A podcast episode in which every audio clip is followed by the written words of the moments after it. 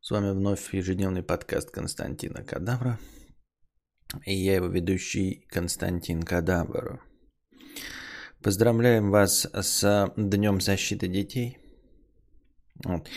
А, почему только это детский праздник? Я что-то не, не, не в курсе. Я подумал такое, типа, а почему детский-то праздник? Ну, типа, почему детей-то поздравляют? Это же День защиты детей. Ну, типа, это ну, день, посвященный защите детей. Их можно защищать, ну типа... Но в крайнем случае можно поощрять полицейских. Ну, может быть, это э, профессиональный праздник э, отдела по борьбе там с... Э, ну, э, с насилием над детьми. Но дети-то тут при чем? Странновато. А также с сегодняшнего дня вступил в силу закон о а, как это называется-то? О просветительской деятельности, вот. Что теперь нельзя, значит, просветительскую деятельность вести э, без одобрения государства, то есть не имея какую-то лицензию и разрешение от государственных органов на просветительскую деятельность. А, на самом деле можно, конечно, кудахтать пятое-десятое про то, что я там не, не имею права читать свои лекции – Э, на самом деле я просветительской деятельностью, во-первых, не занимался, во-вторых, люди, которые действительно читали закон, они обнаруживают, что это не про блогеров и все остальное. То есть, а, ну, понятное дело, что формулировки странные, но, скорее всего, это, естественно, не инструмент борьбы с людьми, которые делают ролики на Ютубе, э, типа, как сделать видео в Sony Vegas черно-белым – или типа, как быстро завинтить шуруп. Это не про них, и их это вообще не касается. Это раз. Во-вторых, э, мне лень тоже читать законы и этим разбираться. Во-первых, у меня лекций нет, а во-вторых, даже если бы они были, у меня муравьи завелись откуда-то, не могу понять, откуда они ползут. Падла муравьи уже и на столе. Вот, казалось бы, да, а, здание полностью на высоте, стоит на ножках, все равно муравьи откуда-то идут. Так вот, еды тут нет, ну то есть жрать тут нечего. Муравьи идут за жрачкой, за водой, ни воды, ни жрачки тут нет. А, я ж могу просто-напросто, ну типа, назвать э, то, что я рассказываю, э, ну просто разговором, в коем он и является. Я не веду просветительскую деятельность, когда читаю то, что называю лекциями, правильно? Вот, поэтому не вижу проблемы. Проблема, ребята, найти материал для э, того, чтобы вам рассказать. И проблемы в донатах, которых нет, потому что опять стрим не заходит. А, сегодня я в комментах опять прочитал э, и вспылил там на Александра, по-моему, Алексей не имеет значения, и забанил его в комментариях к стриму. Я редко захожу, но там что-то заметил, и у него там был такой пренебрежительный тон э, высокомерный, и я вспылил. А, вот, так как я иду по пути эм, меньшей токсичности, да, то я извиняюсь, Александр, если ты услышишь это, или Алексей. Вот, я тебя забанил, потому что, ну, когда я забанил, там оно типа автоматически удаляется, я не могу тебе ничего написать.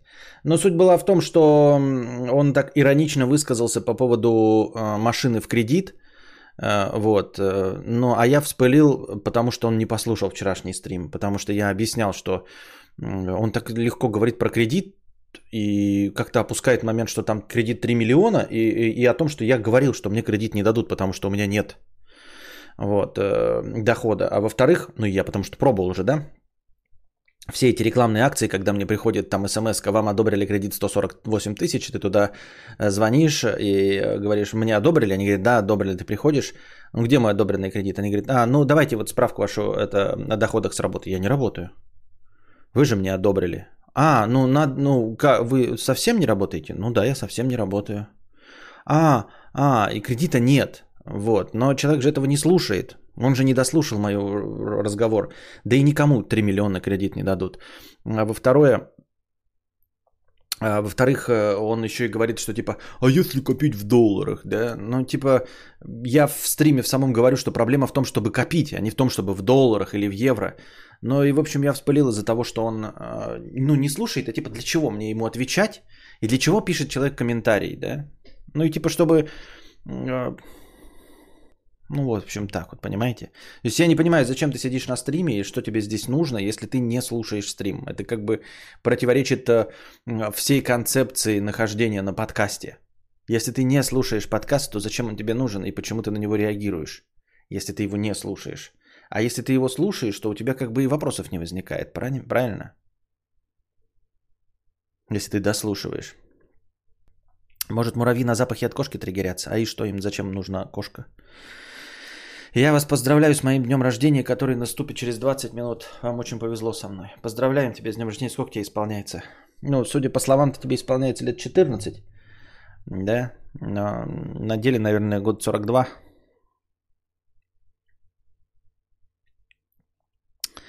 Вот. Ну и главное, что мне нравится пренебрежительный тон от человека, который считает, что в Европе, да, где машины в лизинг есть, вот в аренду, но что там глупенький, а самый умный он здесь сидит в России, поэтому он умный и в России живет, да. То есть э, в Швеции какие-то дурачки живут, которые могут позволить себе покупать э, э, дома за десятки миллионов рублей. Ну, то есть у них цены домов, как у нас, десятки миллионов рублей.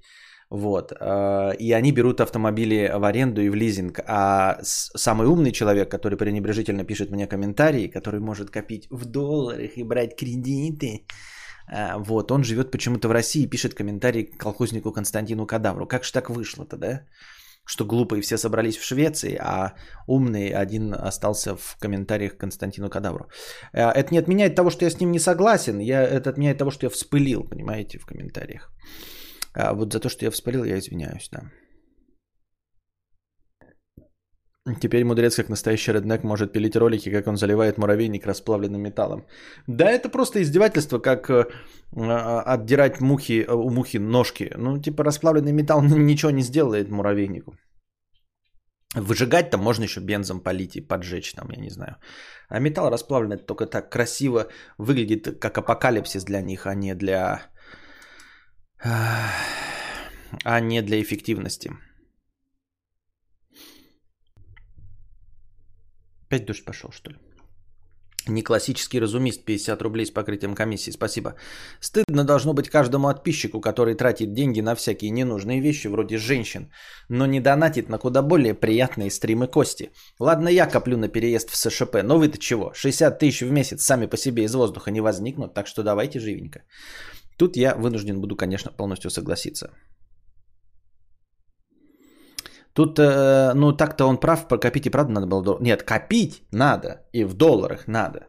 Но речь-то о том шла, что я не умею копить и не могу копить, раз, да. А во-вторых, э, мои аргументы как бы, ну то есть тут не мои аргументы, я просто не буду повторять то, что я говорил, а он не слушал, да, ну то есть это бессмысленно. Вы это слушали, вам-то зачем я еще раз буду повторять?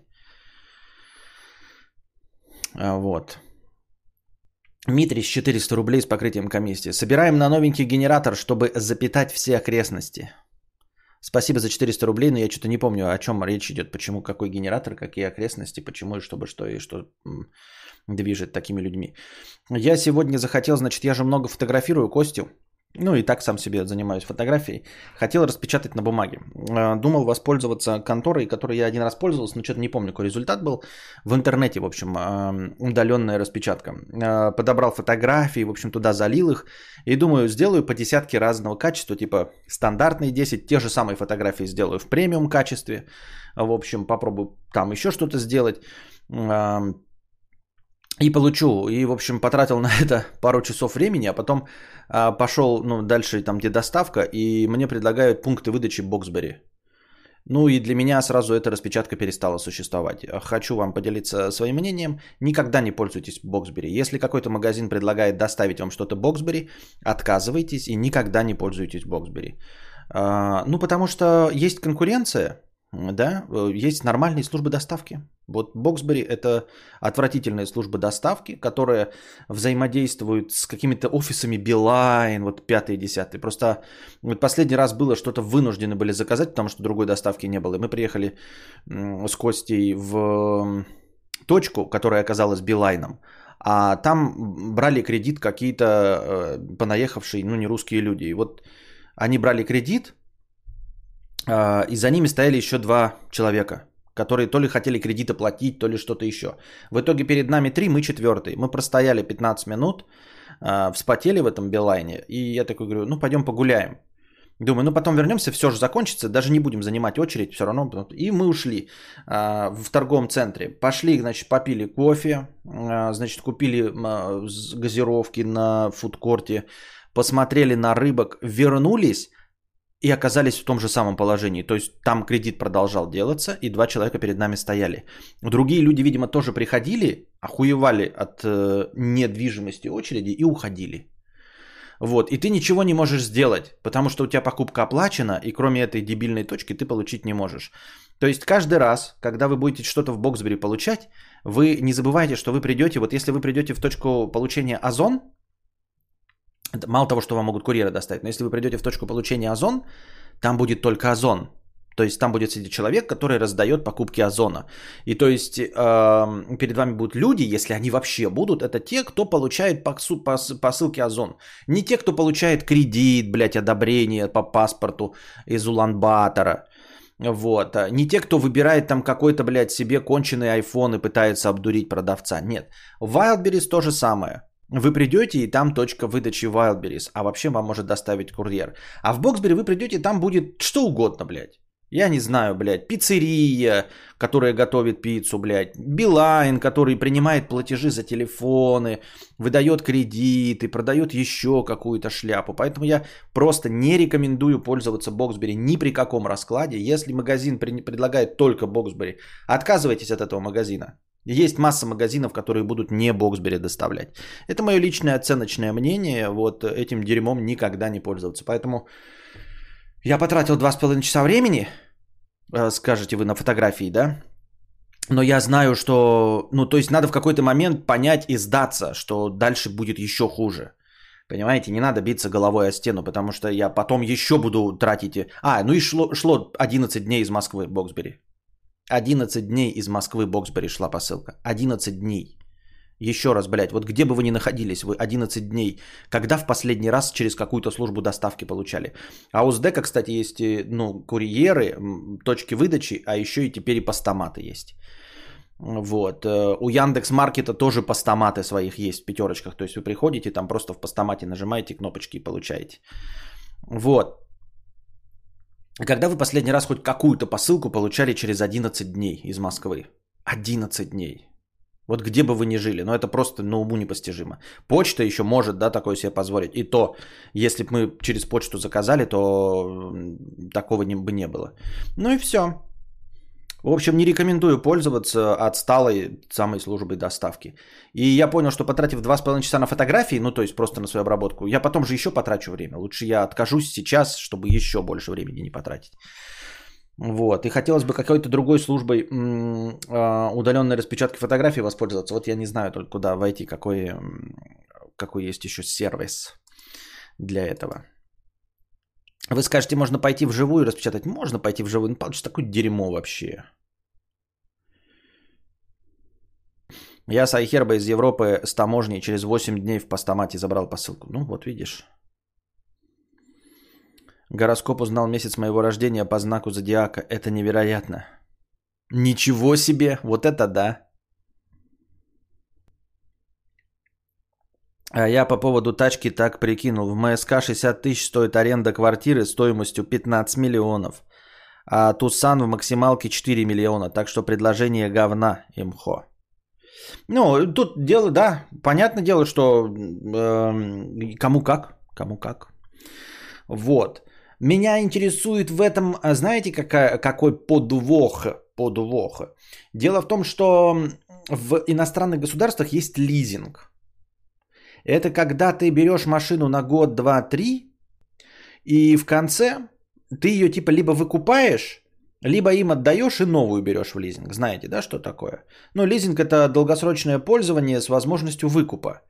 Но а мякотка лизинга отличается в том, что ты берешь новую тачку, понимаете? Новую тачку из салона, чистую и не проперженную. И через три года ты решаешь, достаточно ты ее пропердел, чтобы сдать, или можно пользоваться и выкупить ее, да, остаточную стоимость заплатить. А аренда, вот которая здесь, я не очень понял. По-моему, ты не новую тачку берешь. То есть а, ты берешь, конечно, проверенную, которую там все, э, я не знаю, почистили и прочее, но не новую. То есть аренда не подразумевает, что тебе дадут из салона машину, правильно? То есть вообще нет никогда и нигде такого, что ты берешь арендованную тачку, и она новая. Такого быть не может, и потому что ну, это принципиально не, не входит туда. С другой стороны, когда ты по лизингу сдаешь машину, ее потом куда девают? Ее обратно в лизинг пускают, то есть в лизинге тоже не новые тачки встречаются, а ты можешь просто переплатить, чтобы новую получить. Или кто-то ее покупает, или ее просто выдают на рынок, и потом она продается. Как это работает? То есть, может, если в лизинге тоже не абсолютно новые тачки по умолчанию, то тогда это не панацея. Просто здесь вообще нигде не фигурирует э, в качестве преимущества, что ты берешь новую тачку из салона. А если это большими буквами тебе что-то не пишут, то этого нет, правильно? Вы же понимаете, что если вы покупаете, э, например, э, какую-то тушенку, и там огромными буквами не написано «Абсолютно!» Абсолютно органическая тушенка без единой капли сои. Если это большими буквами не написано, то, скорее всего, соя в тушенке есть. Очевидно, правильно? То есть, если ты э, где-то покупаешь это, машину не, не самую новую, да, э, и если не написано огромными «новая, абсолютно, из салона, блядь, пробег 0 километров», это значит, что машина БУ. Само по себе формально э, не обозначает, что она не новая. Но если это большими буквами не написали, значит этого преимущества нет. Ну, как бы вот так рыночек в России работает. Я же правильно понимаю?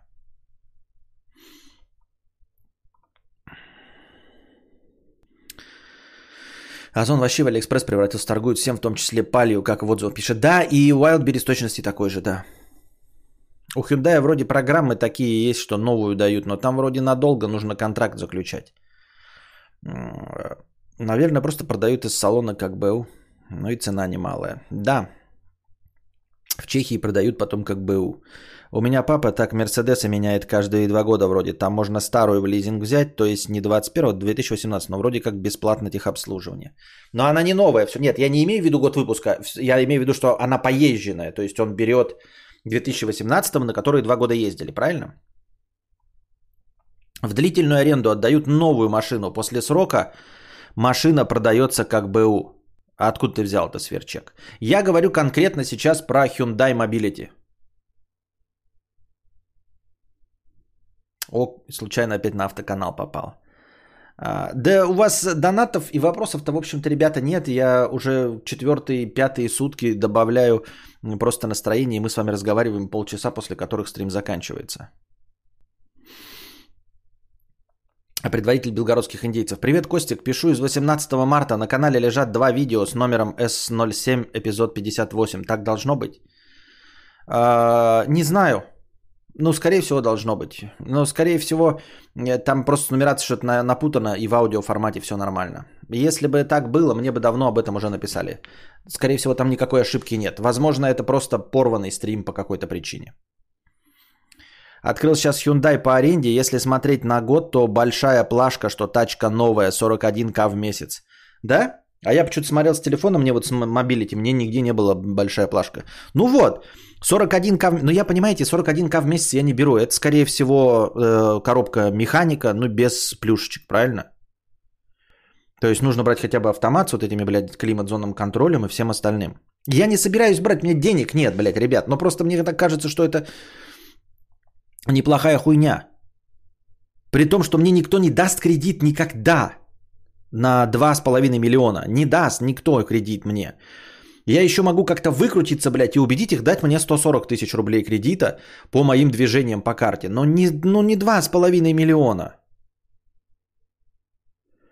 У меня только один знакомый в лизинг взял, договорился оформить на компанию, в которой работал, потом выкупил. Получился меньший процент, но не всем такое доступно. Да, да, да, ты говоришь, Дмитрий, про то, что у нас в лизинг тачки, они... Э, у нас нету э, гражданского лизинга.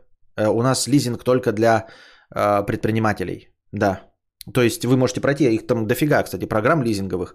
И даже там есть седаны, то есть, э, но они на компанию, то есть на такси рассчитаны или на кого-то еще. Именно поэтому твой товарищ через компанию оформил, потому что в личную никто лизинг не дает. А так там по большей части всякие вот эти универсалы, эм, ну, как это, рабочий транспорт, как называется, не рабочий транспорт. Как тут специальный термин-то есть. Вот. А за границей есть лизинг просто для людей. Костя, можешь рассказать про свои часы? Какая марка, механизм и сколько стоит? Э, часы Momentum, Sapphire, Flatline. Э, кварцевый механизм, потому что я перестал дрочить на механику. Просто перестал дрочить, потому что мне не нужно ничего заводить. Если произойдет э, электромагнитный импульс, который выведет из строя мои кварцевые часы, то боюсь, что последнее, что меня будет волновать, это точное время на механических часах.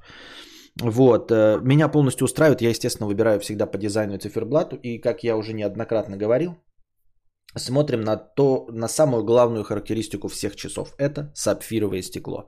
Сапфировое стекло еще раз повторю, сапфировое стекло – это самое главное и самое важное, что может быть в наручных часах. Говорю-ка вам как неосторожный пользователь, который постоянно бьется часами обо всякие камни, песок и все остальное. Сапфировое стекло – это самое важное. Любой дизайн, любой фирмы, ну если это не, не подделка, а настоящее сапфировое стекло, э, это первое, чего вы должны отталкиваться – это идеал. Это как ну, самый плотный в мире горилла глаз, которого ну, не может быть. Но, в общем, а, то, что они не, не поцарапаются ни при каком раскладе. А, вот. Ну, какой-то расклад, наверное, есть алмазом, можно поцарапать, но в целом это самое главное, потому что вот то, что я брал без сапфирового стекла, это всегда царапины, всегда царапины. И это не то, чтобы сразу товарный вид теряет, поебать на товарный вид, теряется тупо, тебе неприятно на них смотреть. Часы это аксессуар, на который должно быть приятно смотреть. Понимаете, прежде всего, это самое главное. На них должно быть приятно смотреть, когда ты смотришь на время. Focus, motherfucker. Вот. Завафленный ремешок, он создает впечатление, что часы такие прям пожившие, пользуются, там металл покоцанный, да, ну просто в царапинке это хорошо, но когда стекло, ты видишь, что оно идеально ровное, без единой царапины, это радует глаз, как заниженный таз.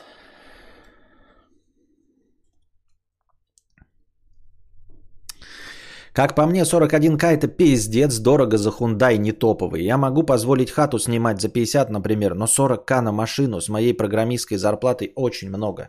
Это прям каждый день ездить нужно. А, во-первых, ну да, ты говоришь вот про хату, а если тебе хату не надо, вот хата есть. И мы говорим о том, что ну ты хочешь машину подороже, но ты ее не можешь купить ББ с курса. Вот нет другого варианта. Нет другого варианта купить машину, понимаешь? Я могу только у мафии занять денег. Другого варианта у меня нет купить машину за 3 миллиона. Понимаешь ты? Я бы, конечно, если бы была возможность, да, взял бы кредит и взял бы какой-нибудь, э, я не знаю, Volkswagen э, этот Tiguan в хорошей комплектации. Какой самый лучший и худший чай тебе доводилось пить? Ой, я не, не, не, не... Есть стандартный чай и все. Самый стандартный чай пью только один. Липтон Yellow Label. Все, больше ничего не надо от этой жизни. Я больше ничего не пробую и не экспериментирую. Чем отличаются кварцевые часы от механических? Механический это механизм, ты э, аналоговый, ты крутишь ручками, заводишь, или от движения руки они заводятся. А кварцевый это на батарейках, там стоит батарейка, которую рано или поздно надо будет менять.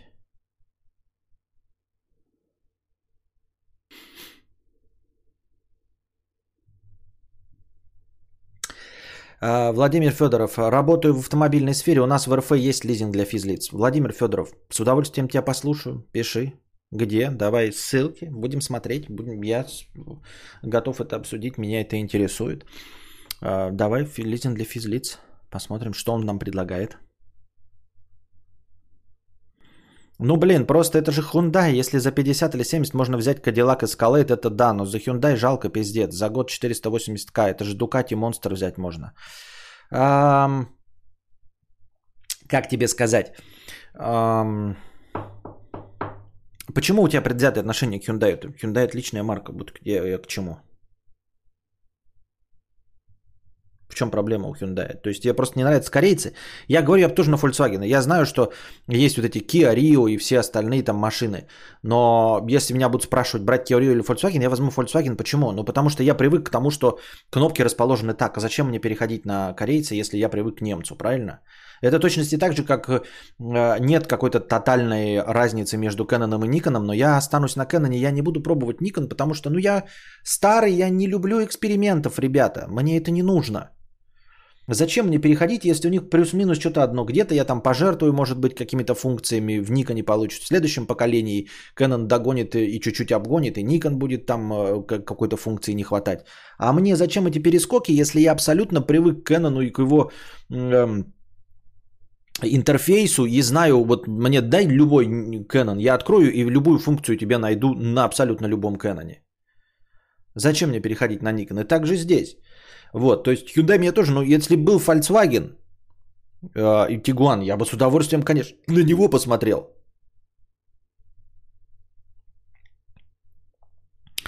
А, как вариант смириться, что не судьба, как мы смиряемся со многими вещами, которые не можем себе позволить. Александра, так я ж лясы. Я-то смирюсь, ты что думаешь? Мы сейчас поточим, поточим, и так ничего и не будет, я тебя умоляю. Я... Тебе напомнить, сколько я хочу мотоцикл, Александр?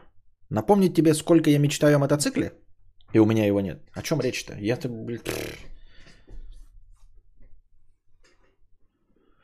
Это варианты для таксистов, и все они потом из-под них... Да, да, да.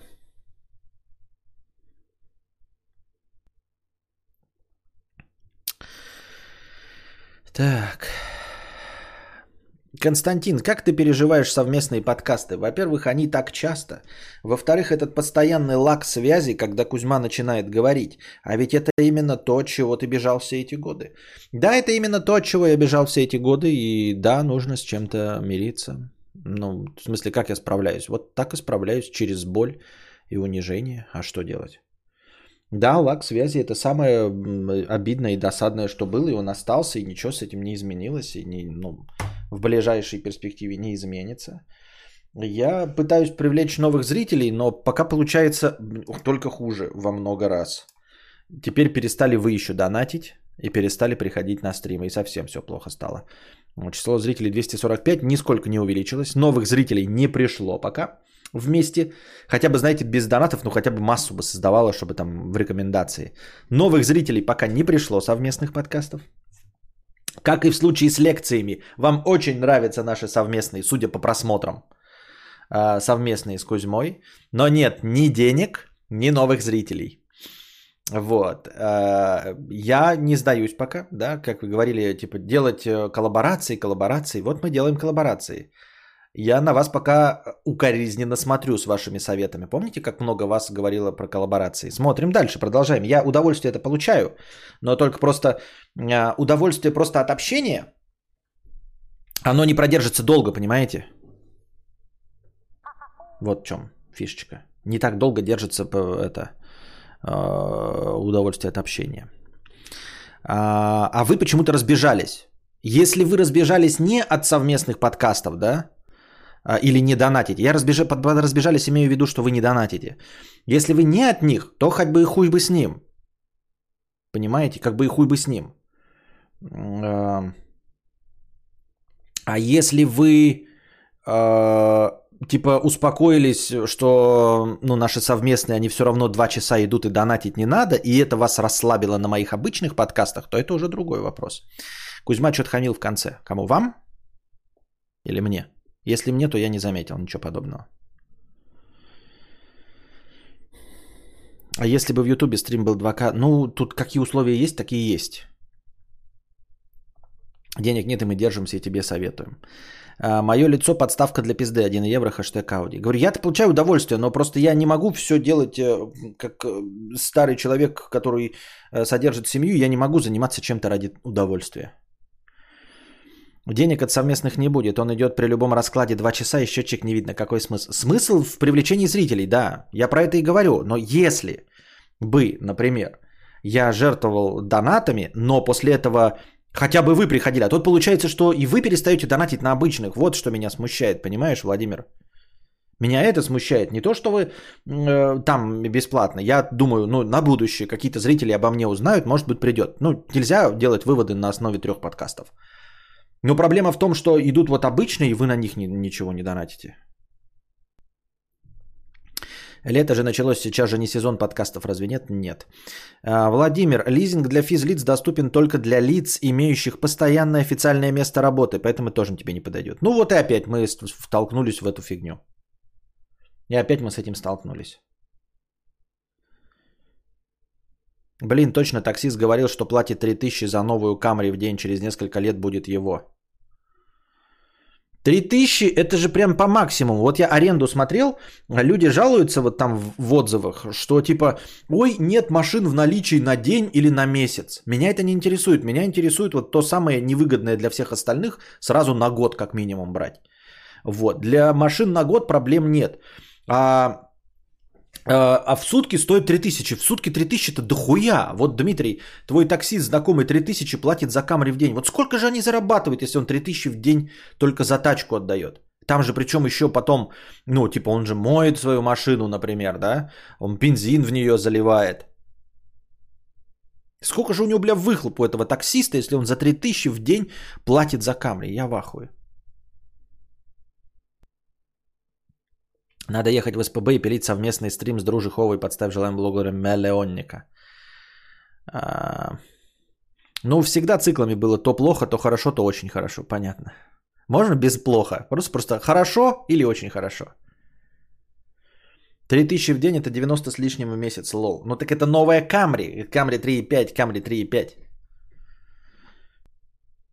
Планируешь ли Хову звать? Я пока еще ничего не планирую.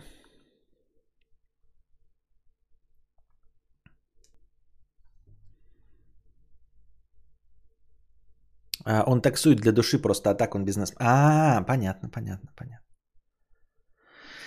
Александр Стариков, 300 рублей, 5 копеек с покрытием комиссии. Спасибо за 5 копеек. Дуни Херыч, 350 рублей с покрытием комиссии. Привет, после 7 лет проживания в Штатах собираюсь ехать домой. Застрял между двумя мирами. Нравится все в США, но практически нет друзей. Вся семья в России. А в России, кроме друзей и семьи, по сути, ничего нет. Не знаю, куда деваться. Есть что посоветовать, что делать в такой ситуации? Я бы, наверное, ну, блядь. У меня друзей тоже не так уж много в России, а я живу здесь 37 лет.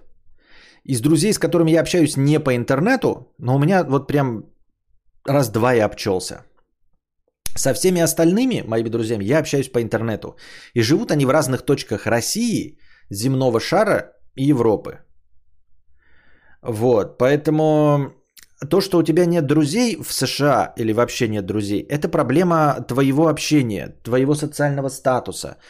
Я не знаю, твоей дружелюбности. Это не проблема в США. А ты э, хочешь вернуться к друзьям, которые, ну, ты думаешь, что у тебя там друзья, да, в России. У тебя в России есть семья, с которой ты можешь общаться по скайпу. Если у тебя нет э, детей, э, которых требует посмотреть бабушки, то вообще никакой проблемы нет по скайпу общаться. Звоним хоть каждый день. А то, что у тебя нет друзей, э, так их у тебя и в России не будет. А в России у тебя есть старые друзья. А старые друзья это как там бывшие одноклассники и прочее. Ты их давно перерос своим семилетним проживанием в США. Ты сейчас вернешься, а там люди, которые думают, где купить карбюратор на Жигули. Там сидит какой-то Константин Кадавр, который на серьезных щах впервые услышал слово лизинг, блядь. Ты этим всем пользовался, тебе уже все это приелось, ты по-другому живешь, у тебя бензин в галлонах, а там сидит толстый Константин Кадавр, который, блядь, э, обабился и ребенка себе завел, и он такой, бля, я про лизинг узнал только что, блядь, ебать лизинг. Ты такой, ну ёб твою мать. Ты как будто бы, блядь, такой, у меня же были друзья в школе, но представь, что ты вернулся, блядь, в седьмой класс. Ты хочешь вернуться в свой седьмой класс? Где у тебя было много друзей? Да, у тебя было много друзей, но ты вернешься в седьмой класс, где ты, блядь, здоровый 27-летний лоб, а все вокруг семиклассники. Они тебе будут рассказывать, блядь, про новую серию ранеток и как они маму упрашивают им купить, блядь, попыт, Simple Dimple и все остальное. Вот. А обретение новых связей – это твоя задача сейчас. Э, ты 7 лет провел в США. На каких друзей ты рассчитываешь? В очко. Что это за бред? Находи друзей в интернетах. Или не находи. Но возвращаться сюда, имея там заработок уровня э, этого пиндоса, Возвращаться сюда, даже не имея вообще работы, допустить с семилетним опытом в США, ну, прямо скажем, прямо скажем... Великолепный план, Уолтер. Просто охуенный, если я правильно понял. Надежный, блядь, как швейцарские часы. Вот, Владимир точно пишет, в России много друзей, но что живешь в соседней области, что в Новой Зеландии, все равно по интернету общаемся и по телефону. Именно. Так что если у тебя нет друзей в США там или с э, россиянами, с которыми ты не общаешься, это значит, что ты и с ними здесь не будешь общаться. Понимаешь? В этом вся мякотка. Потому что это как э, люди, которые живут в Подмосковье, в двух часах езды на электричке, и которые 25 лет не бывают на Красной площади или 20 лет вообще не заезжают в Москву. Живут в Зеленограде, блядь, и не ездят десятилетиями в Москву. И также и, и, и друзья, не имеет значения, где они у тебя находятся, если ты с ними общаешься в современном мире. Если не общаешься, то у тебя проблема в том, что у тебя друзей нет, понимаешь? Так находи их в Пиндостане. Находи отечественных в Пиндостане. Находи удаленных в России из Пиндостана. Мне кажется, что такие люди что-то не договаривают. Не представляю, как можно вернуться ради общения с людьми. Я тоже не очень представляю. Нет, я понимаю, когда ты, ну, ну, на планете Марс оказался, ты вообще людей не видишь. А когда ты выходишь, и там какие-то пиндосы разговаривают за 7 лет, ну, ты, во-первых, с продавцами общаешься, да, то есть ты не находишься в абсолютном вакууме. А все остальное, как вот все живущие в диаспорах, они же, эм, ну, типа, есть люди, которые вообще не учат английский язык.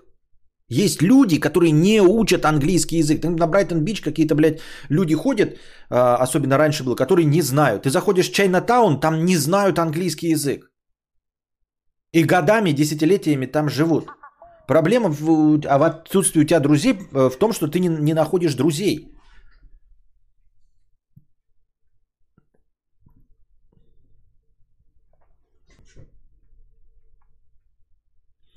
Слышал, что в США тяжело найти друзей, люди открытые для смолтолков, но не очень открыты для настоящей дружбы.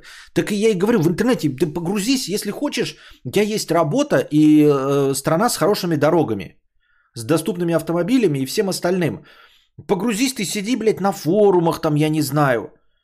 Будь ярким пропутинцем, там пиши все, либералы говно, вас бы всех расстрелять. Это же самое лучшее занятие для всех, кто понауехал. Они оттуда сидят такие, Путин лучший президент, вот, займись этим прекрасным делом. Сиди оттуда и говном в либералов это, метайся. Смотри этого шария какого-нибудь, еще что-нибудь такое. Можно много прекрасных занятий найти. Можно просто полностью погрузиться в жизнь в России, не будучи в России. А ходи в Америке только на работу. Ненавидь этих пиндосов, вот, получай их зарплату. И все. А живи абсолютно здесь, на форумах пиши какие-то, блядь, э, разговаривай на русском языке, смотри YouTube только на русском, выстави везде в приложениях Россия. И был два раза по Work and Travel э, по 4 месяца, и то друзей там кучу завел. Дети родятся в России и спросят, пап, мы не граждане США из-за того, что ты соскучился по своим колдырям? Ну, спасибо тебе. Как-то был в США в Чайнатауне, свернул с главной улицы, где тусят все туристы. Так на меня местные китайцы так смотрели, как будто никогда не видели беляша.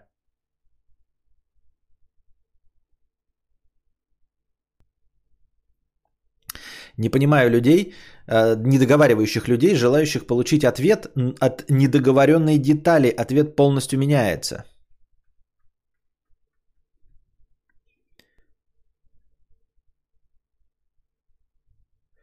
Dog is the. Кстати, да, аргумент про детей у друзей имеет место быть. Если уже нет, то через пару лет друзья обдоведутся детьми, и им будет, мягко говоря, не до тебя. Да, да, да, да, да, да. На что идет расчет? Вот тебе 16 лет, и ты еще надеешься, что 10 лет твои друзья будут с тобой куролесить. Ну да, если 16 лет. А если тебе ближе к 25, то ты, мягко говоря, блядь, ошибаешься в том, что это долго продержится, если они до сих пор не обзавелись длительными отношениями. Дмитрий пишет про таксиста на Камрюхе. Я сам охренел, когда услышал, но он утверждал, что ему выгоднее, чем просто в аренду брать. Мне день лень было считать его расклады. Понятно. Никогда не хотел в США именно переехать, но так красиво про жизнь в Штатах рассказываешь, прям захотелось переехать и писать, какой президент у нас хороший. Не, я не говорю, что там хоро... это, что я сам бы в США бы не выбрал, если бы у меня была возможность, у меня были деньги на покупку недвижимости да, в США. Это значит, что у меня были бы деньги на покупку недвижимости в абсолютно любой стране. Я бы никогда США, конечно, не выбрал, нахуй надо.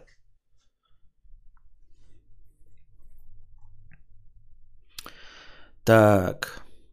Кадавр Тим 55 рублей. Про донаторы из США. Советы это, конечно, что мертвому минеты, но все равно хочу дать советик. Советую дать себе срок, в течение которого попробовать там завести семью. Если не сильно молодой уже, после 30, уже если э, не выйдет, только тогда переезжать. А то можно пожалеть, если правда нравится. Привет, пока, тысяча рублей с покрытием комиссии. Тысяча, тысяча, а не тысяча, блядь. Тысяча, тысяча рублей, тысяча. Не тысяча. Блядь. Тысяча.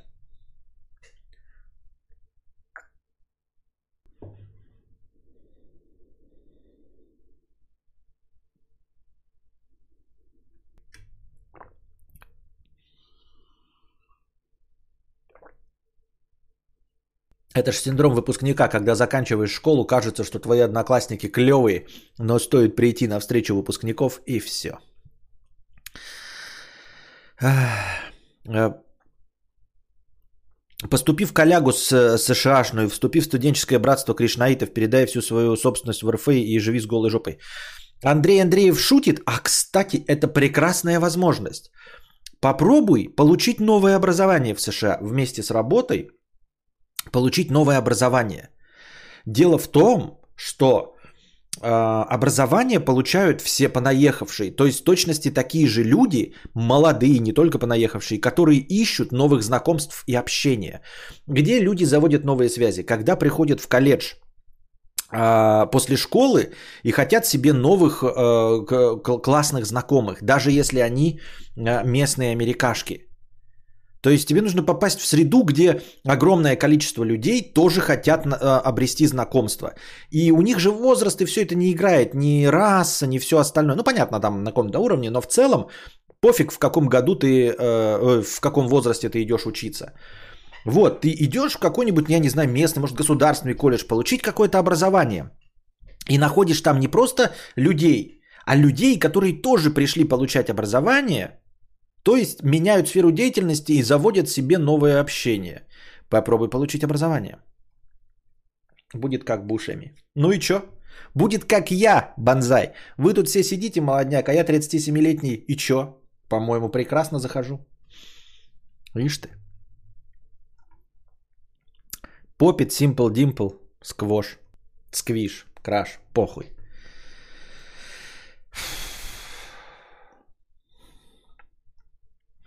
Привет, пока, тысяча рублей. Как тебе триумфы? Я чуть прям влюбился в них, надо на права сдавать. Ты, блядь, влюбился, привет, пока. Дашь мне на триумф? С удовольствием. Блядь, я, я обожаю триумфы. Триумфы практически в любом виде, любой возьму. Вот давай, на какой триумф мне задонатишь, такой триумф и куплю. Самый слабый, блядь, 40-сильный какой-нибудь, легко. Куплю. У тебя губа не дура, блядь, я влюбился в триумфы. Охуеть теперь, блядь. Пиздец.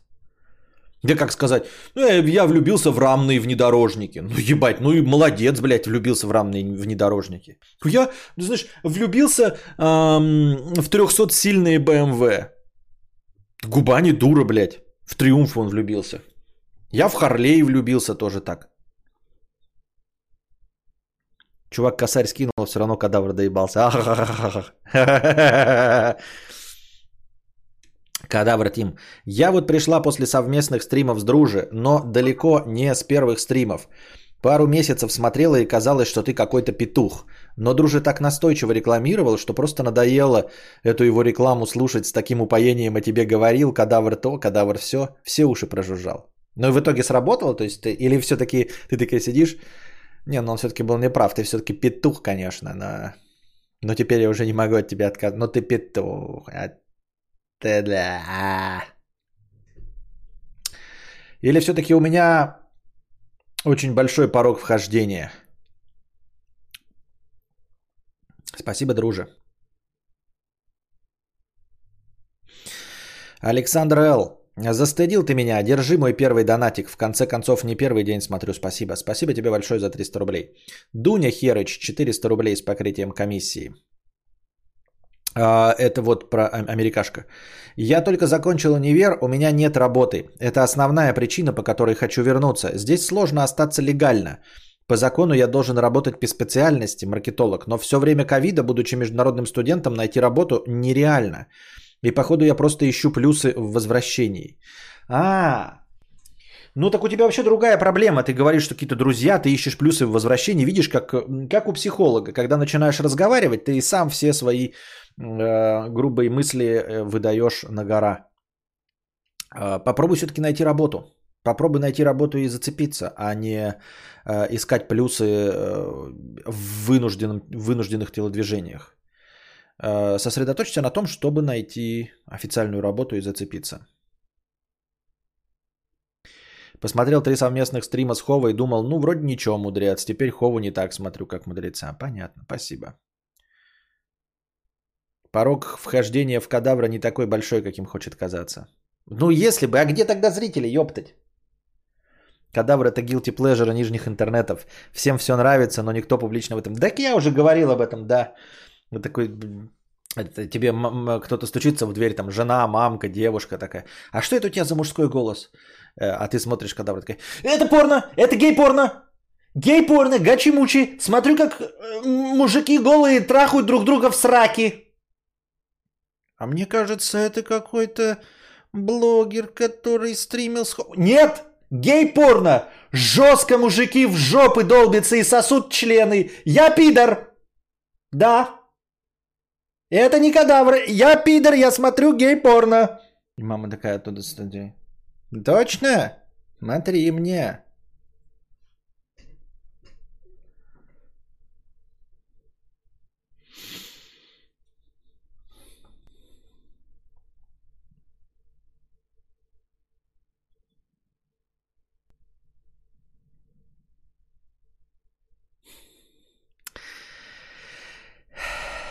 Я в, я в свое время несколько наших блогеров, понаехавших в США, смотрел, и все говорили, что там надо вкалывать по 12 часов в день до 35 лет, потом стать... Опа, потом стать... Не метнулся чат. Менеджером и уже жить в свое удовольствие. Я тоже так, так же пришла, дружи все уши прожужжал. Вот как что сработало, дружи. Жужжание в ухе.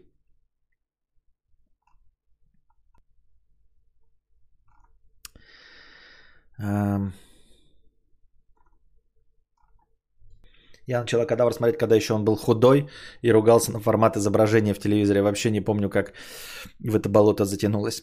Не надо отчаиваться. Работу нормальную э, сложно найти везде. Надо стучаться везде. Вот пишет Владимир Америкашки. Смотрел э, в своей комнате кадавра, зашли родители, переключил на порно. Вы все, мы все смотрим и кадавры, и гей-порно одновременно. Гей-порно э, выключаете звук, а у кадавра выключаете лицо, и получается гей-порно с озвучиванием кадавра. Сразу на заранее заготовленную вкладку с гачи переключаешь, есть риск запалиться.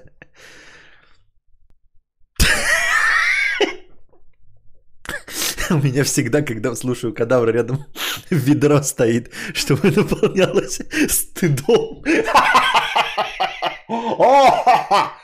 Причем, смотрите, молодняку ведь не стыдно смотреть Моргенштерна, там еще каких-то людей, которые, э, мне кажется, ведут себя спор. Ну ладно, кто я такой, чтобы вас осуждать?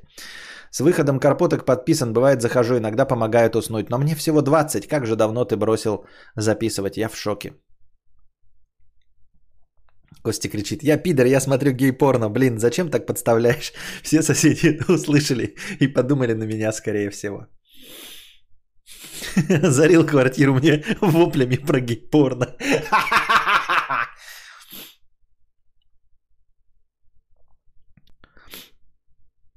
Окей, Google, найди голых гомосексуалов. Эй, Алиса, найди фото голых мужчин. Костик, ты fucking slave и dungeon master.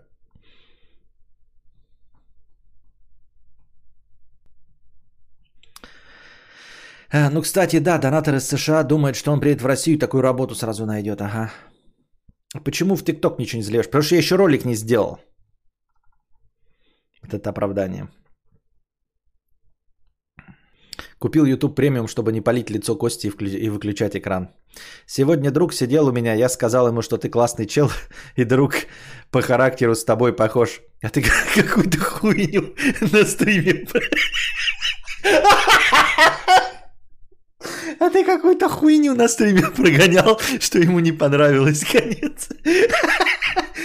Тут такая хуйня, да, что ты Константина Кадавра слушаешь, все нормально. Как эм, с «Игрой престолов». Пока ты один смотришь, там драконы, блядь, бои на мечах, еще что-то пятое-десятое. Как только мамка вошла, так сразу, блядь, ебля письками, голые титьки, раздвинутые жопы, какой-то трахамудины и гомосексуалы. Вот.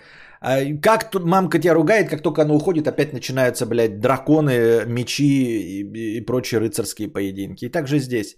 Пока один слушаешь, вроде весело, интересно, мудрец, как кто-нибудь заходит. Я гей-порно люблю, я пидор.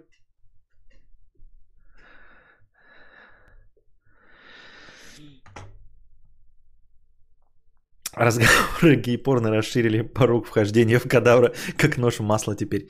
Зачем ты ему про ведро рассказал? Договорились же.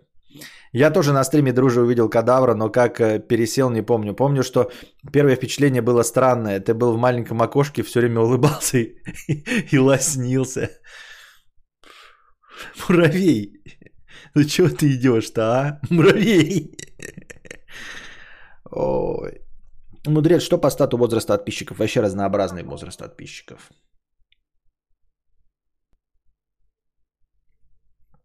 Ты про свою стабильность говоришь как про плюс.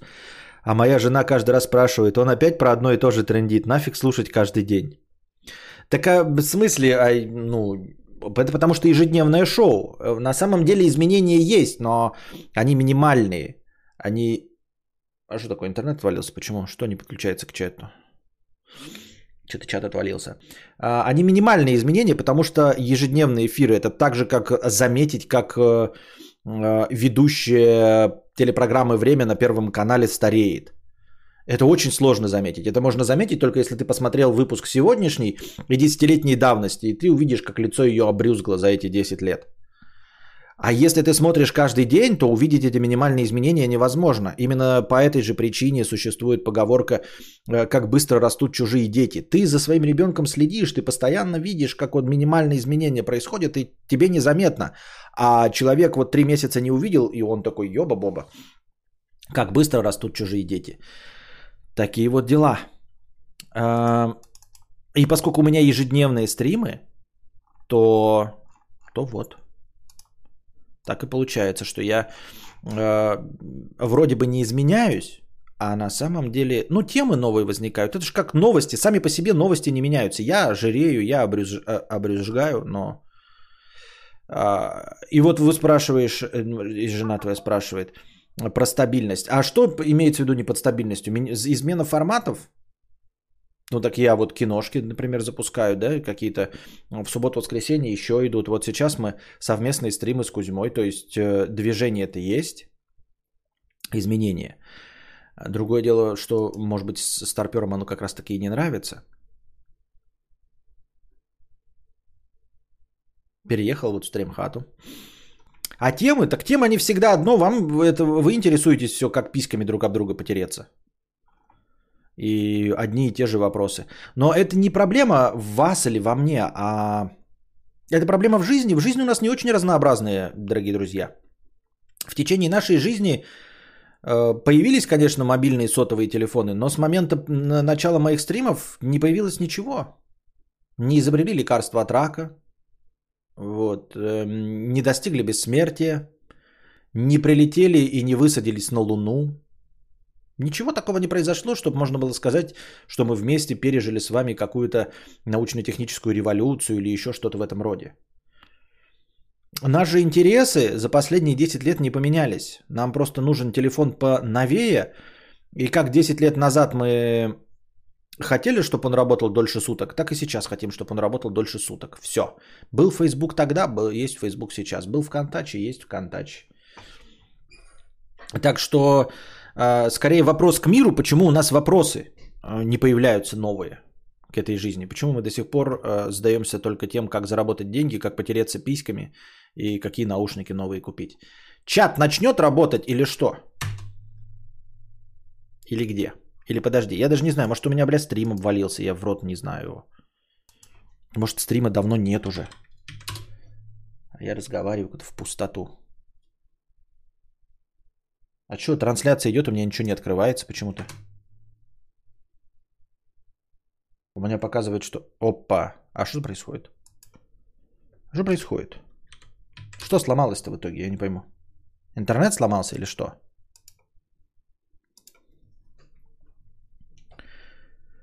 Я не понимаю. У меня показывает, что трансляция идет. Мне проверить-то можно? Как-нибудь с вами повзаимодействовать.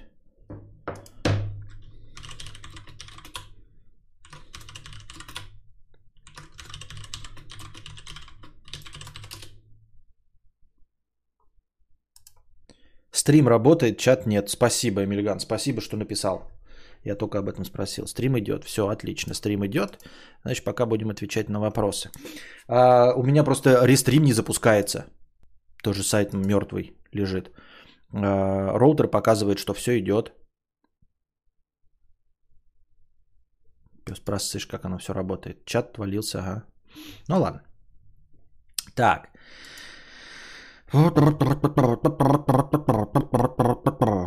Хуёк 50 рублей. Константин, вы так красивый и сексуальный в этой черной футболке. Складок не видать. Похоже на молодого Киану Ривза. Глаз радуется. Спасибо за добрые слова. Я хотел себе э, одежды не покупать, но и вчера решил купить себе еще черных футболок, вот таких стандартных. Это стандартные футболки одной фирмы. Стрим идет хорошо. Спасибо. А, стандартные футболки хотел купить, а их в магазине не оказалось. Я вместо них купил себе шортики джинсовые чтобы выходить в город, потому что у меня есть шорты, в которых я могу выходить, но они прям совсем засаленные. Вот. Поэтому купил себе одни шорты, чтобы выходить в город. Шмоточница я такая вот себе, фифочка. Купил, э, забыл сказать вам, купил страховку э, на машину, обновился, да, не стало намного дороже. Я хотел бы вам напомнить, что у меня второй водитель, это жена, которая попала в аварию полгода назад, помните? Вот. И у нее должен был коэффициент там что-то обнулиться, ну, прочее, пятое десятое. Не стало хуже. Ну, там что-то стало хуже, но в районе на 800 рублей, может быть. И то я не уверен, что с этим. Просто у меня коэффициент там какой-то, он, он не намного лучше, чем у жены. Хотя у меня безаварийное вождение. Вот. Э, я просто думал, ну, я страховку покупал где-то за, получается, ну, 4 тысячи, да, там 4,5. А, и сейчас вот стало 4,5. Она как бы подорожала, но я даже не пойму, из-за чего она подорожала. Вот, поэтому я думал, станет сразу там 6-7 тысяч из-за того, что второй водитель, ну ты как, как бы там же э, этот, э, ачивка обнуляется, если ты попадаешь в аварию по своей вине, правильно? А что-то ничего такого не произошло. Но если и произошло, то там этот коэффициент прям изменился настолько незначительно и незаметно, что вообще пофигу. А почему, э, Жора Углерод 300 рублей, а почему подкасты 2К только на твоем канале, а не у Кузьмы? А, потому что он идет на канале, ну, как бы Кузьмы на ВАЗде. Не, у меня не открывается ничего. У меня телеграф не открывается. У меня вообще хоть что-нибудь открывается. А подождите, а чат почему обвалился у вас? Если бы проблема была у меня, то почему чат у вас-то отвалился бы? Правильно? Это же... Что происходит? У меня не открывается ни шиша. И главное, что я же в интернете нахожусь, я же пишу в телегу, вы мне отвечаете, а у меня больше ничего не открывается. Что происходит, блядь? Как с этим разобраться? Что происходит? Людмила, 50 рублей. Спасибо за 50 рублей, Людмила. Я просто не понимаю, куда идет-то все. Ну, стрим идет, я понял, но мне ничего не открывается. Мне ничего не работает. И я не понимаю, с чем проблема. С чем проблема? Кто сломан-то, блядь? Компьютер сломался или что? Чат не работает в стриме? У вас чат работает? Вы сами можете разговаривать в чате? Или нет?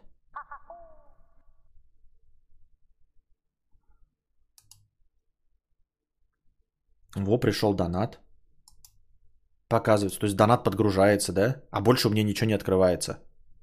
У меня не открывается простыня текста. Ничего не открывается. У нас э, чат на стриме работает. Это у тебя не отображается. Рестрим, скорее всего, упал. Так не рестрим, у меня еще остальное не открывается. Ничего. У меня больше ничего не открывается. Мы можем... Э, на картинке стрима чата нет. А у нас чат работает, но не на экране на ютубе. В чем, блядь, как так-то? У меня чат работает активно. Вот что за хуйня? Вот объясните мне, программисты, блядь, вот как это может быть? Ну если оборвался, сука, интернет у тебя, ебаная ты петушара, блядь. Ебаный ты человек единичек и ноликов. Вот сука. Программисты, ебаные шашлыки, объясните мне. Если интернет об- об- оборвался, ну просто оборвался, блядь, ну кончился, ну хуй его знает. Ну нет стрима тогда, ничего не работает.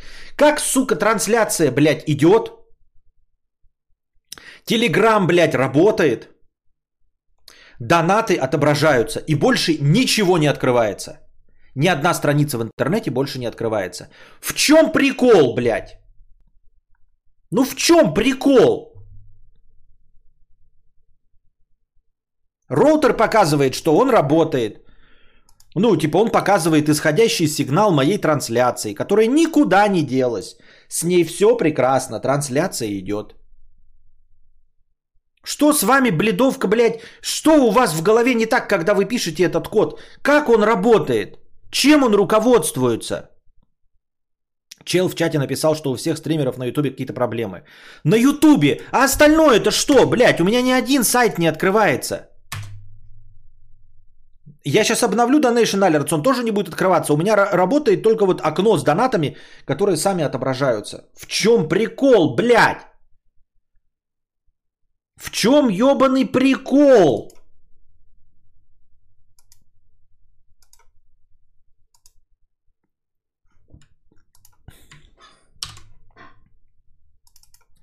Сейчас в ОБС вставим текст. Что будет нахуй?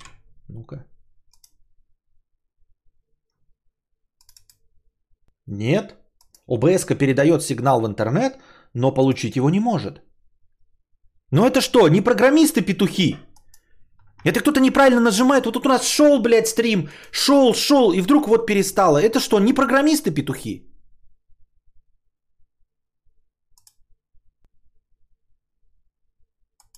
Ничего не изменилось. Мы сидели, у меня руки вот были на виду. Вот они на виду. Я не мог ничего сломать, потому что я сижу с вами на виду.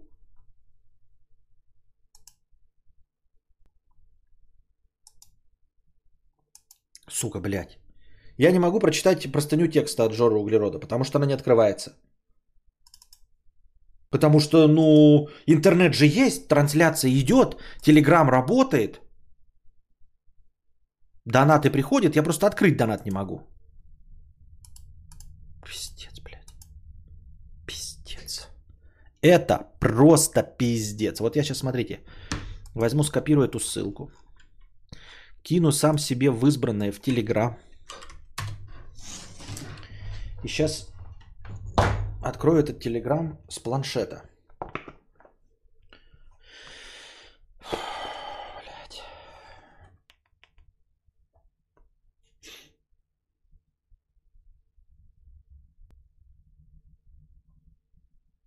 Блять. Работает.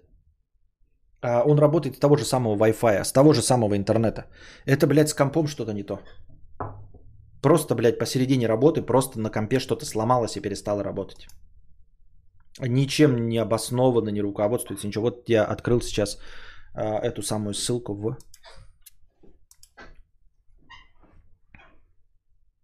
В Телеграме.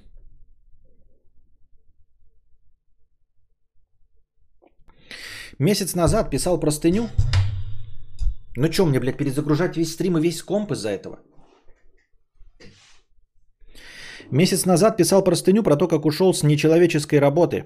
Устроился на новую, мало чего делал, пинал члены и в конце месяца мне заплатили чуть меньше положенного.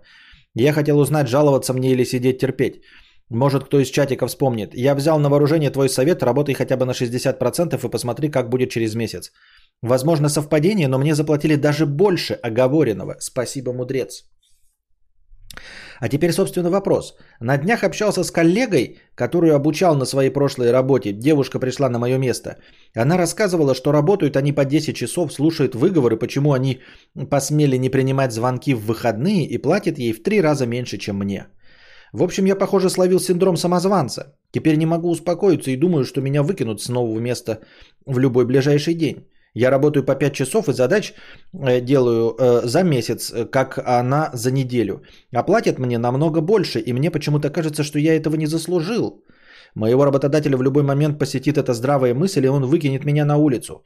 Я помню, что у тебя нечто подобное было при покупке стримбудки. Как ты успокоился и поборол это в себе? Что делал в этой ситуации? В общем, просто время все решило. Просто все решило время. Я просто пользовался стримбуткой, и все, и я к этому привык, и, и оно закончилось. И тебе рекомендую просто работать. Ты можешь, конечно, беспокоиться и тратить свои нервы, а можешь просто продолжать работать. А, не думая о том, уволят тебе. Ну, уволят, уволят. Ну, не уволят и не уволят. Все. Работаешь как сейчас на 60% или как тебе там кажется, и все. А, проблема не у тебя, а у предыдущего работодателя. Ты понимаешь, насколько были ваши токсичные отношения? Представь себе, что это была твоя девушка какая-то. И вот ты теперь живешь, ходишь по дому, просто, да, и у тебя новая девушка. И ты такой, и тебя никто не ревнует, никто на тебя не орет, не токсит, не обижается на тебя э, молча, и ты не должен сам выяснять, на чего обиделись. И ты такой, Ебать, я, наверное, хуёвый парень, я, наверное, этой девушки недостоин. Нет. Это нормальные отношения. Ты наконец-то нашел себе нормальные отношения. Это предыдущие были токсичными. И синдром самозванца твой связан э, с тем, что предыдущий твой работодатель держал тебя за говно и раба, что подтверждает опыт твоей э, заместительницы, которая работает сейчас вместо тебя. Понимаешь? То есть ты, наконец, обрел нормальную работу и нормального работодателя и думаешь, что ты этого недостоин. А на самом деле это тебя просто раньше держали в кандалах. А нормальное отношение это вот такое, как сейчас. Но я понимаю, что беспокойство это скорее эмоциональное, и тут навряд ли сработают какие-то аргументы. Я просто тебе прямую инструкцию даю. Работай и все. Жди. Не надо ничего э, выяснять, там, блядь, прыгать, э, думать, беспокоиться. Просто работай и все. Ничего не надо делать. Не предпринимай никаких действий. Работай и все. И ты увидишь и привыкнешь, что это норма. Я так думаю, мне так кажется. И оно, кстати, не отремонтируется, это я про чат. Ничего не... Надо будет перезагружать комп, Стул вдруг перестал работать, нужно стул перезагрузить. Насколько я понимаю. Неклассический разумист 50 рублей. Познакомился с кадавром после того, как выпал видос «Читать, думать» в рекомендации незадолго после его выхода. Скинул тогда двум друзьям, им тоже понравилось. Видос реально крутой. Хотел посоветовать его прорекламировать, но хз это поможет со стримами. Не, это уже старье и нафиг это не надо. Член клуба Центнера 228 рублей. А, потому что видос э, «Читать, думать» рекламирует другие видосы «Читать, думать», которых у меня нет. Член клуба Центнер 228 рублей. Привет, мудрец. Когда придумал ник, был 90 килограммов. На вид был неплохо, так как занимался в зале. Сейчас вешу под 110, так как бросил зал и ем одну еду вроде мака из доставок. Думаю начать заказывать еду из доставок правильного питания, так как сам готовить не могу. А что ты делал на моем месте? Я пытался провернуть эту же махинацию с доставкой из правильного питания. Вот. А одна доставка из правильного питания просто меня кинула. Она такая сказала, ну, мы больше не хотим вам возить. Вот. Потом они через три месяца, ну это же русский бизнес, российский точнее бизнес, не русский российский бизнес, которого притесняют. Это, это бюрократия мешает малому бизнесу. Потом через три месяца они писали мне, не, хотим, не хочу ли я еще раз воспользоваться. Схуя ли я хочу, вы меня кинули, блядь. И вторая служба доставки, и у первой, и у второй была дерьмовая еда. Правильное питание было дерьмо. Вот. И это не потому, что само по себе правильное питание дерьмо, а потому что, ну, вот их набор был не очень. И ничего нельзя было сделать. То есть там, грубо говоря, из недельного рациона, понедельник, вторник, среда, четверг, пятница, суббота, э, мне, например, нравился только среда. Я бы готов был каждый день одну среду есть. Но они так не делают. Они каждый день делают понедельник, вторник, среда, четверг, пятница. А понедельник, вторник, четверг, пятница, суббота есть было по мне невозможно. И по мне это была проблема не в правильном питании, а именно в их э, рецептуре. Ну, то есть кому-то это может быть нравится, те, кто пользуется. Я имел в виду, это было абсолютно не мое. Правильное питание, оно могло быть, э, ну, котлетки на пару и, например, там, я не знаю, рис отварной, да, или греча. С этим я бы мог бы смириться. А там были какие-то, вот знаете, эм, э, тушеные баклажаны и... Э, как там это Баклажан серо-зеленый этот. Ну, а как я спрошу вас, если вы не можете ответить? В общем, какие-то тушеные овощи, но посыпанные вот этими какими-то китайскими семенами с добавлениями приправ, которые превращают это в тушеные овощи с запахом мыла. Вот. Значит, э, котлетки, которые тоже можно было просто мясо на пару, они, например, содержали прожилки как какой-нибудь зелени совершенно нелепой, которую я не могу, какой-нибудь, блядь, пачуля, лаванда, иланг, иланг или и прочее. Безумная кошатница э, с днем рождения пишет мне, оказывается, у безумной кошатницы и Мия Вельвет в один день день рождения. Вон Мия Вельвет и безумная кошатница. Может быть, это один и тот же человек, чем черт не шутит. У них у обоих день рождения. Э, Мия Вельвет сказала об этом э, час назад, что скоро у нее ДР. Вот. Поздравляем двух э, постоянных дам-зрительниц нашего подкаста с днем рождения. Или одну даму, э, которая пишет под разными никами. Вот. Ну и я отказался потому что я не мог есть весь остальной их рацион. Я и говорю, а, не понимаю, почему не работают просто над правильным питанием. Во-первых, почему нельзя выбрать, да? Я же не требую какие-то там э, изысканные блюда. Просто греча с э, этими, с, с отварной котлеткой, да, по, на, на пару. Тушеные овощи. Почему нельзя просто овощи потушить? Ну, ну вы потушили их, ну, ну потушите их без этой хуйни, блядь. Лучшая приправа – это соль. Соль и перец. Если вы делаете правильное питание, вообще, в принципе, да, даю совет на будущее, вы можете без соли и без перца делать. А соль и перец человек может добавлять по вкусу. Вот так.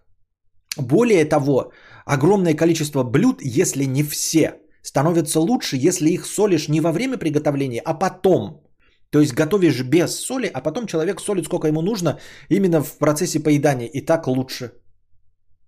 То есть можно просто потушить овощи и все. И написать э, соль и перец добавляется по вкусу. Возможно, для каких-то там трезвенников и язвенников э, нужно вообще без соли, поэтому мы поставляем без соли. Солите сами.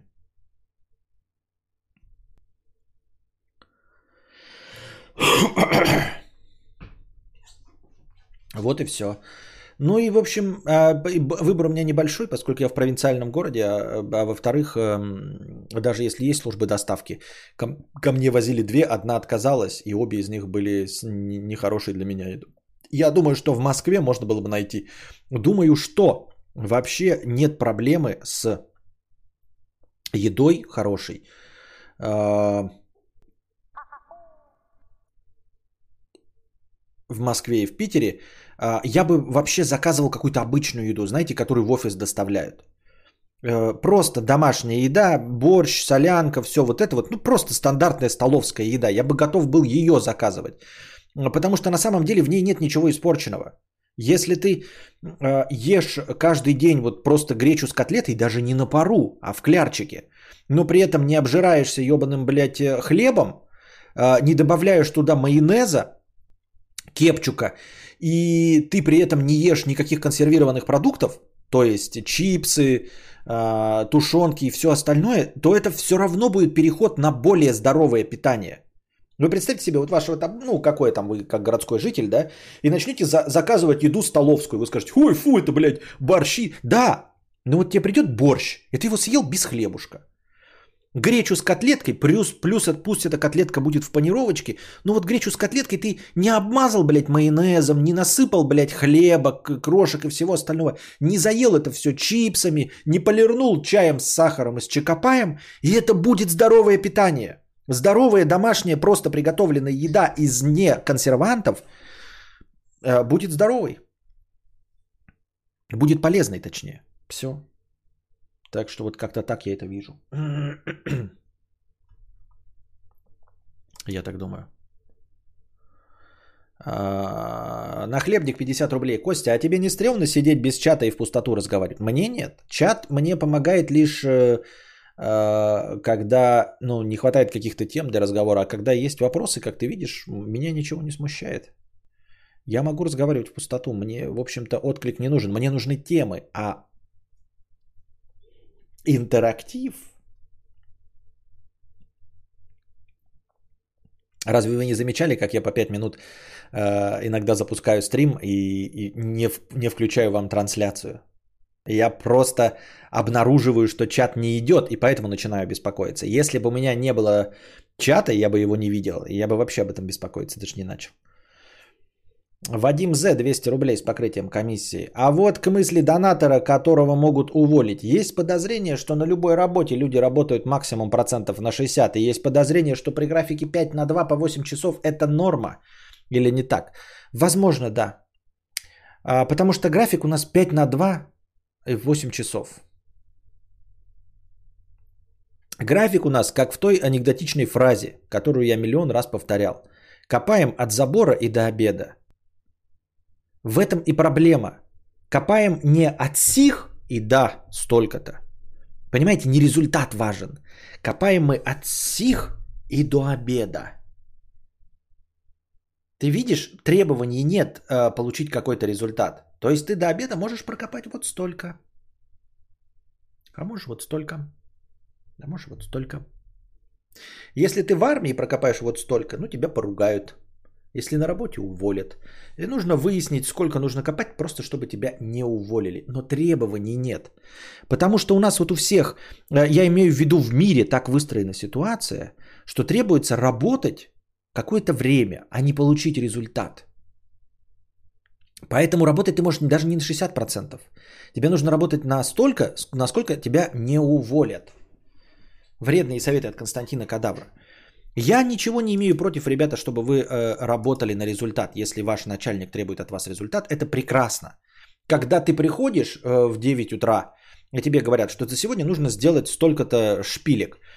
Ты сделал эти шпильки за 2 часа, идешь домой, по-честному. Можешь растянуть это на 12 часов, но 9 шпилек ты должен сделать. Все, это прекрасно. А, вот программисты, может быть, так сейчас работают в современных конторах, там, стартапах. А у нас требуется работа 5 а, дней в неделю по 8 часов. И очевидно, что любой человек в здравом уме, придя на работу, не будет, ну типа, а зачем убиваться? Сколько бы ты ни сделал, как много и как хорошо бы ты ни сделал, если э, в целях нет результата, то ты ничего за это не получишь. У тебя есть зарплата 40 тысяч. Ты можешь убиваться каждый день и получишь 40 тысяч. А можешь не бей лежачего и получишь 40 тысяч. Можешь совсем не бей лежачего, тебя уволят. Надо вот найти эту золотую середину, при которой тебя не увольняют. И все. И вот на этой вот минимальной вот по краешку ходить, чтобы тебя не увольняли. И все. Хотят другого результата, пожалуйста, ставьте цели. Давайте работать на цели. Но если вы установили цель, то тогда не надо мне потом, э, у нас потому что тоже любят установить цель, поставить тебе цель, за которую не справиться за 10 часов. Ну пошел ты нахуй. Не надо хитрожопить. Или поставят цель, э, как ты приходишь, когда первый раз, знаете, в какую-нибудь контору, там сидят тетки, блядь. И тебе ставят перед тобой задачу, э, вот сделай ее, э, и ты свободен. И они, потому что тупые, блядь, будьте здрасте нахуй, и не могут ничего сделать. И для них это задача на неделю. А ты открываешь инструкцию в гугле, автоматизируешь и справляешься с этой задачей за 2 часа. И у них начинает полыхать, а почему это он домой ушел, а давайте его задачами нагрузим. Нет, давайте, блядь, вы будете адекватными. Если вы бы все равно на это неделю потратили и дали мне задачу, я ее решил, то через два часа я ухожу. Придумывайте задачи так, чтобы ну, были мне по силам, я согласен, но не на 10 часов и все остальное. Надо, чтобы было честно. Надо, чтобы было честно. Естественно, есть где-то работа именно по времени, но это когда ты продавец. Но тогда не надо требовать какой-то бред про, по типу, э, что нужно все время стоя, да? Э, или что-нибудь такое. Когда ты даешь, что вот продавцу скажешь, ты должен приходить с 10 и до 6 сидеть в магазине и продавать. Я не против, чтобы ты сидел на жопе ровно, пялился в телефон, но тогда ты должен делать продажи на, допустим, 5000 рублей в день. Если ты не сделал на 5000 рублей в день продажи, то ты будешь уволен. Вот. Либо выбирай, ты тогда стоя вообще не сидишь, но тогда ты можешь делать продажи меньше 5000 рублей в день. Согласен? Мы убираем стулья, выключаем компьютер, отключаем Wi-Fi интернет. Ты ходишь стоя, но тогда не что ты можешь не, не, не, не делать продажи 5000 рублей в день. Если хочешь сидеть и пялиться в телефон, то тогда выбирай клиентов. Тогда человек тоже начинает работать. Он такой, знаешь, такой сидит, заходит какая-то бабка, них все равно нихуя не купит. Хули к ней вставать, блядь. Или заходит какой-то человек, сразу видно, что-то ищет, тогда он такой, о, блядь, сейчас я этому на 5000 впарю. Пожалуйста, пожалуйста, давайте работать так. Никто ж не против, все за. Ух, какой бы я был, блядь, предприниматель, да? Не, петушара, блядь. Я просто... Ну давайте устроим тогда небольшой перерыв говна. А я не могу даже на паузу поставить, насколько я понимаю, счетчик. Или могу? Ой, могу, 520, да? Вернемся через перезагрузку. Перезагружусь, ёптать. Хули делать. Может что-то, блядь, исп... А может уже исправилось, нет?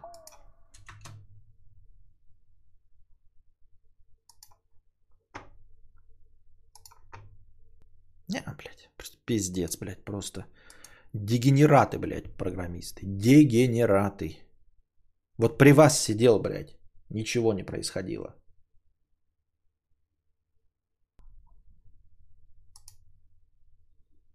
«1517».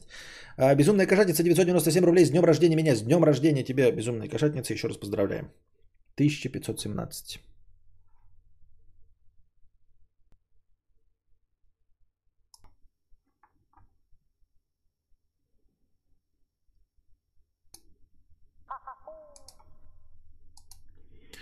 Так. Нет, на самом деле перезагружался я бы чуть-чуть побыстрее, но я сразу же сделал себе еще и перерыв говна, поэтому как бы все окей. Все окей. И счетчик как будто бы продолжился, да? Опа. И неплохо, и неплохо. Ебаный бобаный это интернет. Да не интернет, а компьютер, блядь, и программисты, ёптать. С интернетом все нормально. Док It's the Sun 150 рублей. Если когда-нибудь кадаврианство вырастет в полноценную религию, то кошатницу надо будет канонизировать как защитницу и хранительницу. Да и бог здоровья и благосостояния с днем рождения. Спасибо за 150 рублей. 321 рубль. А, надо счетчик запустить. 321 э, задонатил 150 рублей с покрытием комиссии. В новом видосе Денис Чужой сидит на желтом страндмоне и говорит, что все еще читает бесконечную шутку, прям как кадавр, только худой и успешный.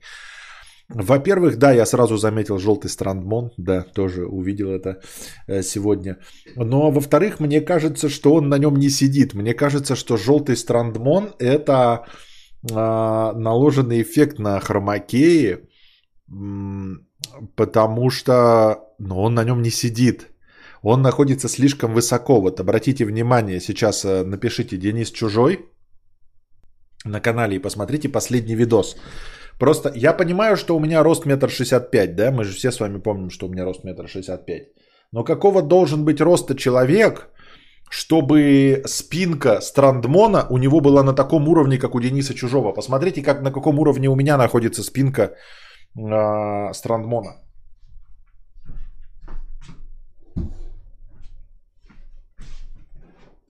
Вот посмотрите, я сижу, да? Вот она, спинка Страндмона. Вот она, я сижу. Это во-первых. Во-вторых, э, я надеюсь, вы меня слышите. Э, спинка откинутая. То есть вот так вот ты сидишь, то есть немножко как бы в заднее. А Денис Чужой явно сидит прямо. Вполне возможно, что он сел вот так. Да? Но тогда, если вы сейчас посмотрите на перспективу, по-моему, мои плечи уже почти закрывают спинку, если вы сядете вот в такой перспективе. Но тогда вопрос, зачем так сидеть? Зачем сниматься на страндмоне, а, сидя вот так, когда можно так сидеть на стуле? Если ты садишься на страндмон, то ты, скорее всего, садишься вот так. Вот. И я вообще думаю над тем, чтобы, может, постримить таким образом. Как вы смотрите над это? На, на это. Переставить камеру, чтобы я сидел вот так вот в кресле. Ну, может быть, конечно, не так. Ну, типа, я надену штаны, не, тут не будет мои яйца, видно, как бы вы на это не рассчитывали. Вот. И как-нибудь микрофон тут вот так вот поставить, просто в качестве пробы. Что если у меня будет вот такой вот подкаст, в котором я веду с вами вот такую вот вальяжную беседу, развалившись, комменты с вашей читаю с, с планшета, вот, а не за компом. Но так будет отдаленно напоминать э, этого, как его называют, Минаева. Вот. Столик тут поставить, поставить какой-то с напитками. Смотреть с планшета, а самому сидеть, развалившись в кресле. Может, ну, можете под себя подобрать, чтобы был теплый ламповый формат.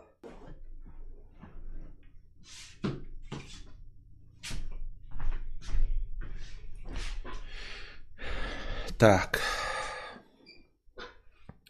А чё бы да, фига элегантно. А, император Толстый, так, э, привет, кошки-аутистки. Э, о, ебать, как гедонисты с Футурамы, мне такое нравится. Уже, конечно, шутили над созвучием названия кресла и слова стропон, да. А ты не уснешь? Почему я усну? Карпотки лайв будешь, еще трубка э, в зубах нужна. Кушать виноград с тарелочки, да-да-да-да-да-да. Виноград с тарелочки. Надо еще так этот треугольный вот это вот это и космополитен туда себе навести, чтобы в конце еще заедать э, оливочкой. А, вот. Можно такое попробовать. А вообще нужно продолжать, мне нужно электричество доделать. Тупо, я вот ленюсь, надо как-то, ну просто ли запустить э, стрим, где, ну как обычно я делаю ремонт. Потому что нужно доделывать ремонт-то, а я что-то... Ну не ремонт, а электричество просто. Когда электричество я доделаю, сюда можно будет поставить шкафы с книгами, которые будут тоже добавить хоть какого-то антуража, потому что сейчас просто кошачья залупень и все. И в конце концов нужно продолжать э, ходильные стримы. Они же вам вроде бы заходили, дневные ходильные стримы. Какое сейчас освещение? Ну, освещение какое? В смысле, э, Ап апутюр. Не, стрим с ремонтом не интересно. Я уже миллион раз... Не ремонт, а электричество просто проводить, провода. Так, но это не особенно интересно было. Так вот, вы посмотрели, как э, у меня Страндмон выглядит и как он выглядит у Дениса Чужого? То есть он либо сидит вот таким вот образом, но тогда непонятно, зачем на Страмбоне, на Страпоне. Либо я не очень себе представляю, как это все выглядит на, на самом деле и ошибаюсь. А бесконечная шутка, да, это, бля, бесконечная шутка. Вон она лежит, блядь. Я ее даже еще не начинал. Я другие книжки читаю. Вот. Прочитал только одну книжку, закончил, которую быстро преодолел. Лавр Евгения Водолазкина. Интересная была книжка, хорошая. Но в смысле, у тебя просто висельник, светильник висит, там люстра или все, ничего мне не висит. У меня стоят два светителя, которые э, осветители для фотографий, ну и для съемки видео. Они светят мне в ебало. Все, больше ничего нету. Никакого больше. Ну, он светит, но он не работает. Я еще не подключил электричество. Поэтому у меня просто два э, прибора, которые выполняют роль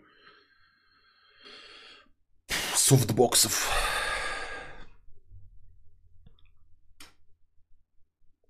Не, ну смотреть, как ковыряешься в стенках, интересно. Донать на такое, конечно, не интересно. Ну, вот видишь, проблема в том, что если я это буду ставить, мне, я буду запариваться, там что-то надевать на себя какие-то э, приборы, чтобы что?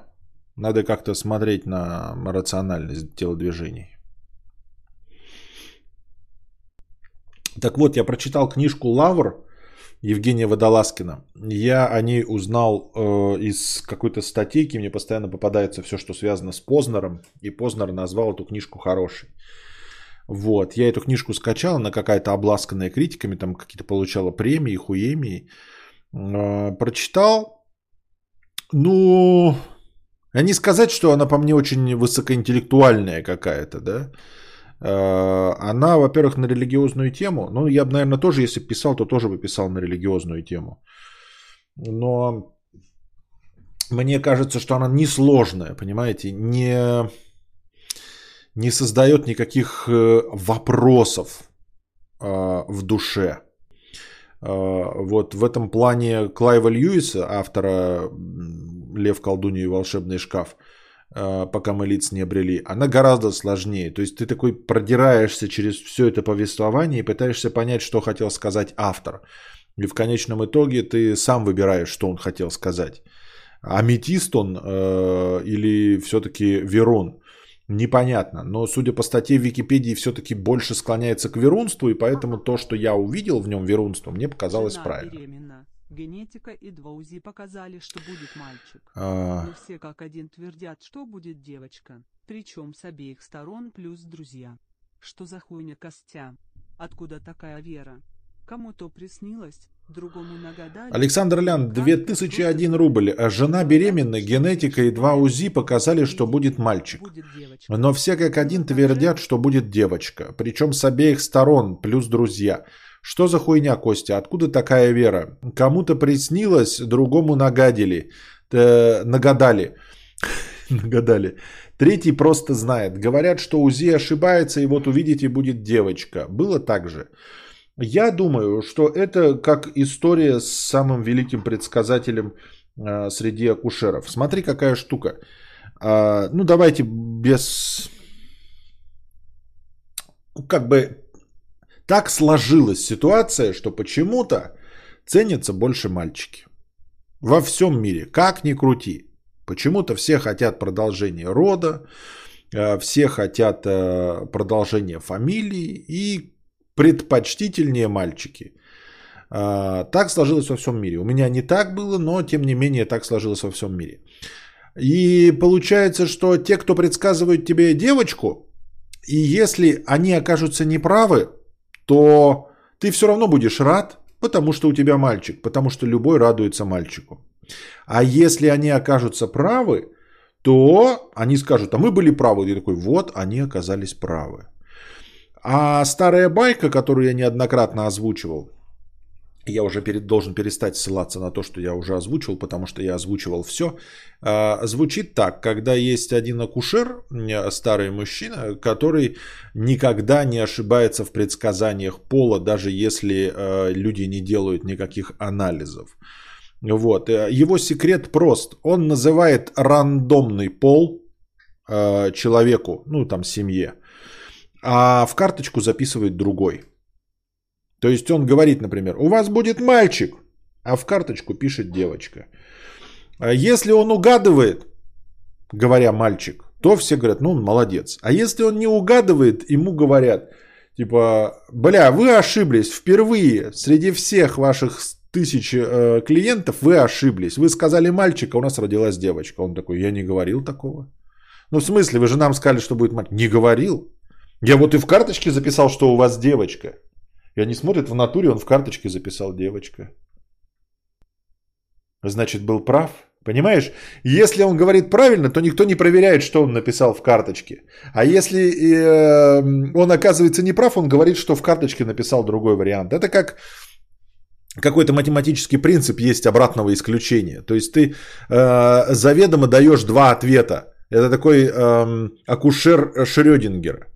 Вот, поэтому э, вообще, наверное, принципиально есть такая мякотка, так, не используем слово мякотка, я думаю, есть такая небольшая хитрость говорить, что у тебя будет девочка.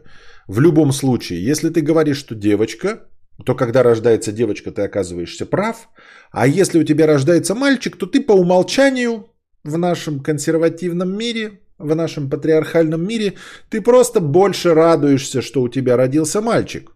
И никого не пытаешься поймать на лжи.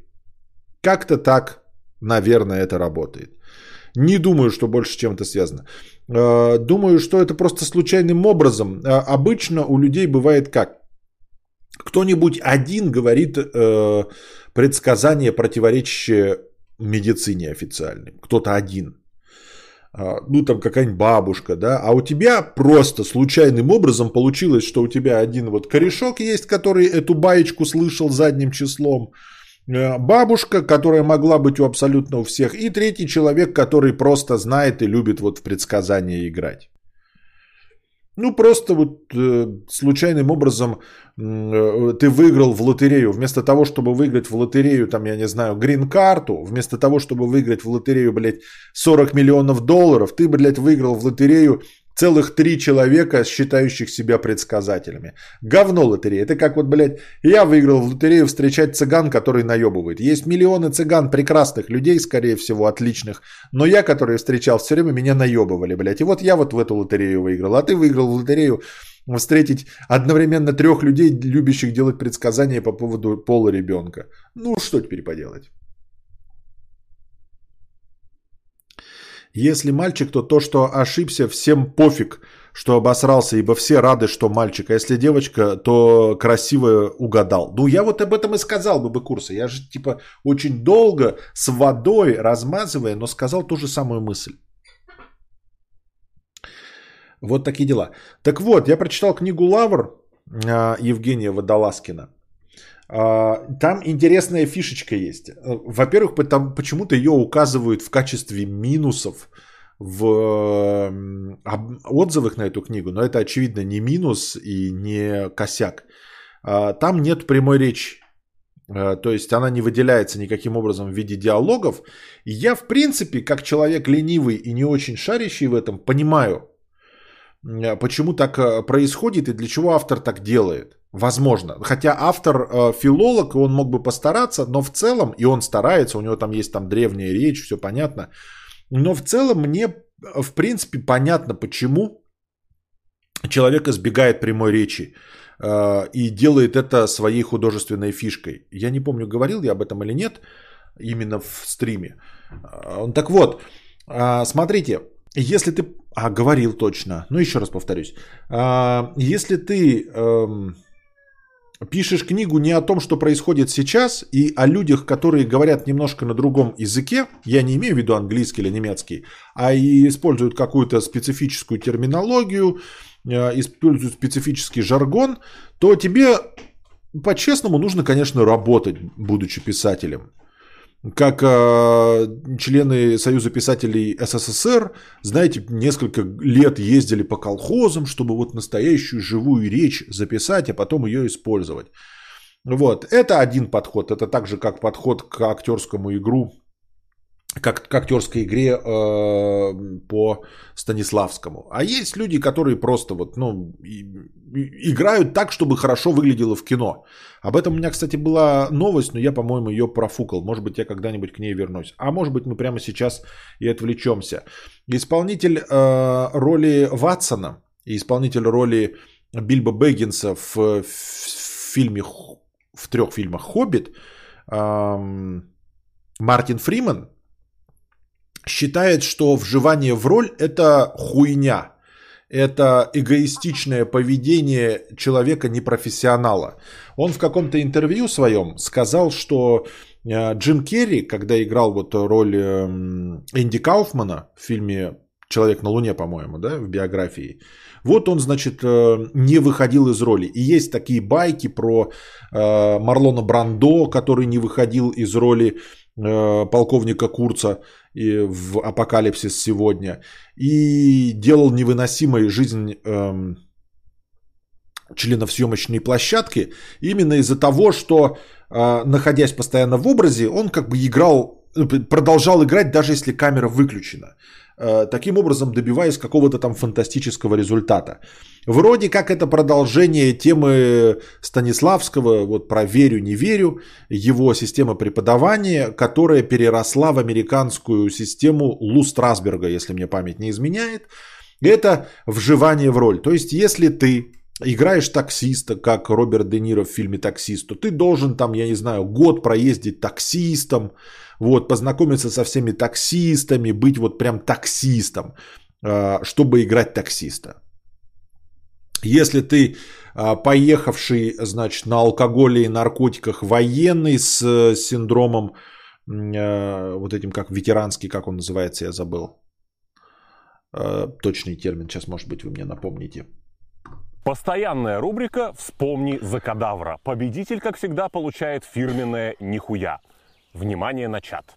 То для достижения этого результата отец Чарли Шина Мартин Шин э, в фильме, опять же, «Апокалипсис сегодня» доводил себя до вот такого иступления, живя действительно в мотеле где-то во Вьетнаме, упиваясь каждый день алкоголем э, и доводил себя до такого депрессивного состояния, чтобы в одной сцене посттравматический синдром, спасибо, доводил себя до такого состояния, чтобы э, аутентично сыграть эту роль. Так вот, Мартин Фриман, исполнитель роли э, доктора Ватсона в сериале «Шерлок» и исполнитель роли Хоббита Бильбо Бэггинса в трех фильмах в трилогии «Хоббит», приквеле «Властелина колец», он говорит, что это все хуйня, блядь, из-под ногтей и игра говна, избыточная избыточные выебоны, ЧСВ и просто непрофессионализм, который мешает съемочной площадке работать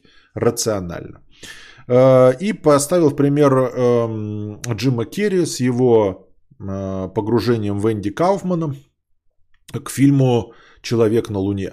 Э, сказал, что это непрофессионально, люди от этого страдают, съемочный процесс от этого страдает, а это просто вот ну, такая блажь, чтобы переоценить э, свой вклад в это все. Ну, свой вклад как актера. Ну, дескать, ты мог бы просто сыграть, да, но ты вот такой вот погружаешься, что-то там доводишь себя до иступления, худеешь, говоришь только на языке своего персонажа, ведешь себя как говно, если персонаж говно. Вот, чтобы идеально как-то сыграть. А, понятно, что в, в интервью теряется основной посыл, но имеется в виду, что ну хуя, блядь, ты ебаный актер, блядь, ты клоун, ебать, ты должен развлекать. Хули ты, блядь, из себя корчишь, что ты там, я не знаю, а, лекарство от рака изобретаешь, когда Полу Страсбергу погружаешься полностью в своего персонажа. Это кино. Там есть, блядь, декорации, другие актеры, звук, все остальное, куча дублей, за которые ты можешь э, какого угодно результата добиться. Во-вторых, ты, ну и в последних, ты никогда все равно Инди Кауфманом не станешь. И полковником Курцманом ты не станешь, и таксистом Роберт Де Ниро ты нихуя не станешь. Как бы ты ни выебывался, ты все равно не таксист. Потому что таксист так не разговаривает, таксист так не делает, что бы ты там из себя не представлял. Поэтому это просто ЧСВ выебоны, актеров на пустом месте. Естественно, в наших комментариях в российских все наехали на Мартина Фримена. А, мне вообще эта мысль глубоко импонирует, потому что я тоже считаю, что это избыточно, потому что искусство кино это все-таки не театр, да, даже который я не люблю, но кино оно для того и кино, чтобы, быть круп, чтобы были крупные планы, чтобы ты не один работал, чтобы у тебя были гримеры, костюмеры, чтобы был монтаж, чтобы можно было сделать 180 дублей и вырезать из них лучший, в котором ты наиболее не аутентичен, а наиболее, по мнению зрителя, похож на персонажа. Как в шутке из Симпсонов, когда роль коров играют лошади, выкрашенные в коровы, потому что коровы в кадре не выглядят как коровы, только лошади, выкрашенные как в коровы, как коровы, выглядят как коровы в кадре. Поэтому давайте не будет никакой Роберт Де Ниро, блядь, Марлон Брандо и прочие долбоебы пиздять, пиздеть про Лу Страсберга или э, Станиславского, э, потому что никто из них не становится этим персонажем. Они становятся, вот Роберт Де Ниро становится таксистом, которого хотят видеть в кино. Сильвестр Сталлоне не становится боксером для фильмов Рокки. Он становится боксером, которого хотят видеть зрители. Зрители не хотят видеть настоящего боксера, который двух слов связать не может, который бьет жену, там, я не знаю, э, принимает кокаин, трахается с несовершеннолетними девочками, кусает уши. Они не хотят тупого долбоеба, они хотят Рокки Бальбоа, который настоящий с отбитой головой, да вот на таком опыте быть не может. Понимаете? Вы не хотите видеть настоящего военного берсерка, который готов убивать э, вьетнамцев, людей, и у которого нет угрызения совести. Вы хотите видеть Мартина Фримана, ой, Мартина Шина, который старается играть вот этого персонажа. А на какой вопрос я отвечал вообще? Как я переключился на это? Так вот, а, поэтому мне импонирует мысль э, Мартина Фримена насчет того, что это ЧСВшные выебоны. И на самом деле, если мы будем ловить любого Роберта Де Ниро, блядь, Аль Пачино, мы обнаружим, что нихуя они не играют, блядь, этих перс... Ну, то есть, они не выглядят как аутентичные таксисты, военные, детективы. Хуйня это все. Аутентичные люди, как мы миллион раз уже с вами обговаривали, это люди, которые не разговаривают вообще. По большей части люди не умеют вести беседу. Никаких там диалогов ты не будет. Как ты угодно не работай. И сколько бы угодно не старался ебаный Роберт Де Ниро, блядь, быть таксистом, если не будет костюмера, костюмера, который оденет тебя в аутентичную э, одежду таксиста, то сколько ты угодно не выебывайся, ты не будешь выглядеть как таксист. Ты будешь выглядеть как ебаный, блядь, итальяшка, актер с миллионами долларов, косящий под таксиста. Потому что костюмер. Потому что тебе нужно нарисовать, блядь, кривые зубы, как это делает э, гример. Потому что нужно тебе делать голос с хрипотцой, над которым будет работать звукорежиссер. Потому что нужно сделать картинку тусклой. Потому что если вдруг солнышко посветит, вы будете в Майами это все снимать, и монтажер, и цветокорректор не, э, при, не приложат усилий, которые нужны, то у тебя картинка будет светлая, и ты не будешь депрессивным таксистом. Сколько бы ты из себя, блядь, не корчил таксиста, сколько бы лет ты не ездил таксистом. Поэтому и Дэниел Дэ Льюис тоже идет нахуй. По-честному. Который выбирает для себя, блядь, роли. Который вот у нас тут играл, блядь, в это в бандах Нью-Йорка. Там еще, блядь, индейца какого-то играл. Ебать, он по 10 лет выбирает роль, чтобы сыграть роль плотника. Он, значит, 7 лет живет там где-то в Италии и плотничает. Пошел ты нахуй. Че ты пиздишь? Хуй ты из себя представляешь без остальной команды. Если тебя не, надеть, не одеть в индейца, если тебе не дать лук, то ты не будешь никаким индейцем. Пошел ты нахуй. Понимаешь, если ни звукорежиссер, ни режиссер, ни оператор не постараются, не дизайнер интерьеров э, не сделает тебе плотническую, не дадут тебе э, специальный эм, консультант нужных инструментов, не поставит тебя правильно перед камерой, костюмер тебя не наденет в плотника, пошел ты нахуй со всем своим, блядь, семилетним плотническим опытом. Черт ты помоечный. А главное, что это приложение усилий, которые никуда не играют. Потому что ты потом смотришь фильм, э, в котором Том Хэнкс не дебил. А он играет дебила так, э, что ты веришь. Понимаешь? Потому что ты веришь, ты хочешь верить в такого дебила, как э, Форест Гамп.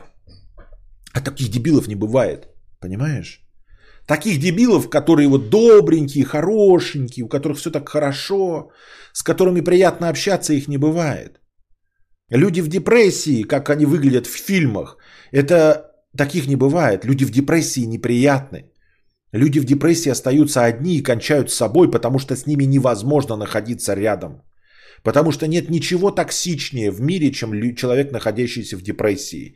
Если вы снимете настоящего человека в депрессии, если хоть одна из этих зубоскальных ебло, ебл, типа Роберта Де Ниро, Аля Пачино, Дэниела Де Льюица или прочих любых, блядь, других Шайя Лабафов попытается сыграть человека в депрессии и сыграет это достаточно натуралистично, чтобы это выглядело как человек в депрессии, вы не сможете это смотреть, вы выключите и не захотите никогда возвращаться к зрелищу настоящего человека в депрессии. Поэтому не выебывайтесь. Чтобы выглядеть как корова, вы должны быть лошадью, выкрашенной в корову. И самые главные претензии были к Мартину Фриману, типа, а ты все время, Мартин Фриман, играешь, блядь, одного своего Мартина Фримана. Он всегда ходит с еблом доктора Ватсона и даже играет, блядь, Бильбо Бэггинса как доктор Ватсон. И мне сразу хочется сказать, да пошел ты нахуй, блядь! Вы видели, чтобы Дэниел Дэ Льюис выглядел не как Дэниел Дэ Льюис? Роберт Де Ниро во всех, сука, своих фильмах, как я миллиард раз повторял, ебучая итальяшка, блядь, американский итальяшка, и больше никто. Он таксист американский итальяшка, он боксер американский итальяшка, он американский итальяшка, американский итальяшка, детектив американский итальяшка, американский итальяшка, и даже мафиози американский итальяшка, он американский итальяшка. Он везде, сука, даже, блядь, выебываясь на Бена Стиллера в фильме, блядь, «Факеры» и «Знакомство с родителями», он все равно ебаный американский итальяшка, блядь. Все равно, сука, мафиозник, блядь. И больше никто. И никогда он никем не был, кроме как ебаный мафиозник. Аль Пачино всегда был ебаным Аль Пачино. И больше никем. Какие претензии к Мартину Фриману? Че вы выебываетесь, блядь? Че вы выебываетесь? А теперь возвращаемся к Лавру. А, Евгения Водолазкина, от которого я а, распалился так. А, там тоже профессиональный филолог, который владеет этим э, древним языком, а там происходит действие в 1440 году в России. Вот. И и он умеет пользоваться вот этой древней речью, хотя никто эту древнюю речь не слышал, но в критике настоящей, да, там литературоведы пишут, ой, как он владеет настоящей древней речью. Так кто проверял-то, блядь? Кто проверял, что древняя речь вот такая была и что люди так говорили? Ну вот, и он не пользуется на самом деле этим инструментом не всегда, а использует такую, знаете, а, речь от третьего лица. То есть, когда ты создал образ человека, вот ведет перед вами монах, Тебе не, не обязательно писать и, и подошел монах, сказал, «Аз есмь монах во Христе».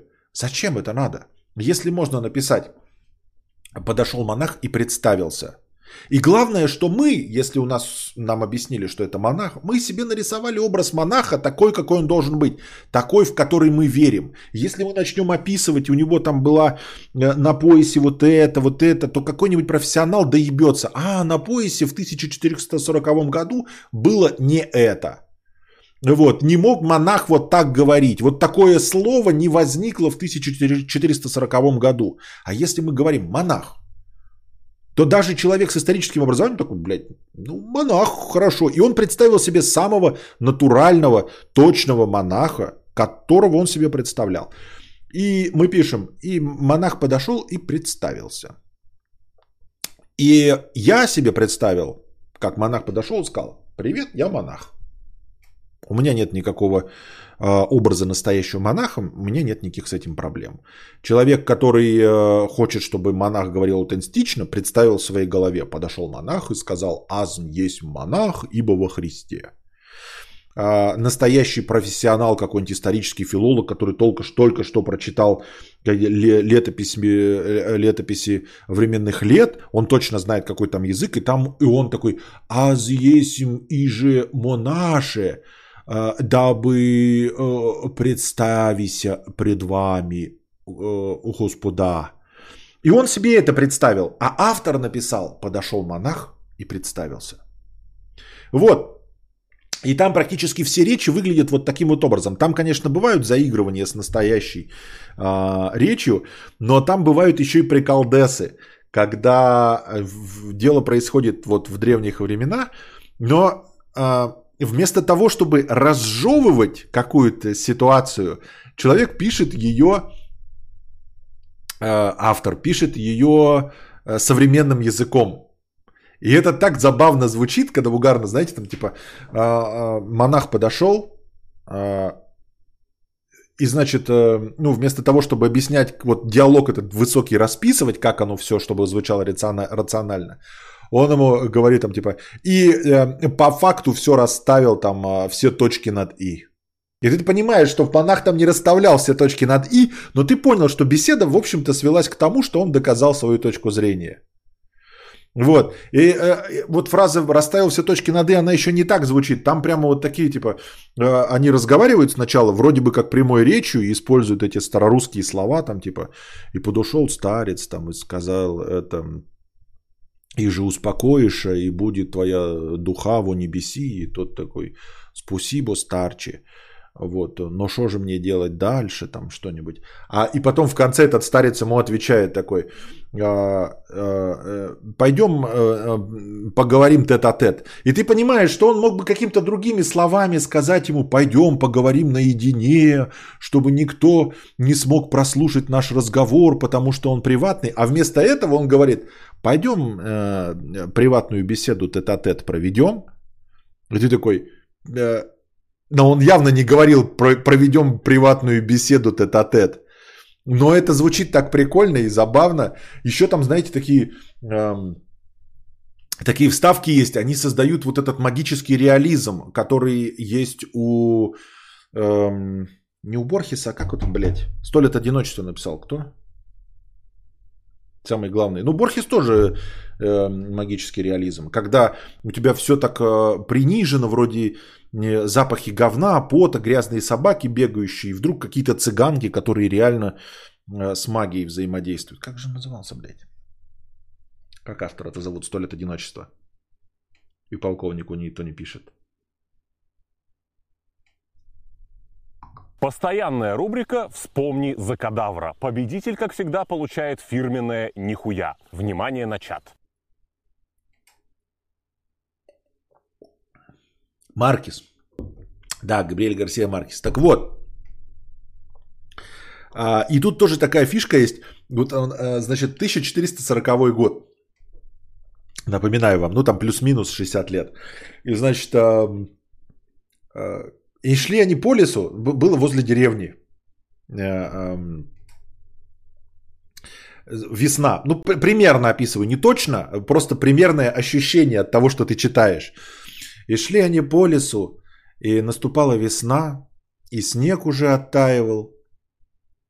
Вот, э, кое-где еще лежали э, снежные сугробы, еще чистые, но уже с проталинами. Кое-где э, из-за ветра и пыли видны были сугробы уже в грязи в пыли и в высохших, изгнивших осенних листьев. Вот, эм, лес начинал преображаться, э, под ногами была грязь. Тут и там э, среди растаявшего снега проглядывали, значит, э, трухлявые пеньки, выброшенные пластиковые бутылки, банки из-под пива, щебетали птички, начинал зеленеть мох. И ты такой, и когда читаешь, это прикольно. Я вам говорю, вот эти, они редко бывают там в книге, там может быть раз 6 или 7 всего такое было в книге.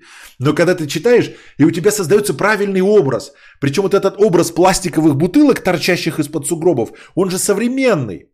Но кто из вас э, весной там с одноклассниками не бывал где-нибудь в лесополосе возле, э, возле городов?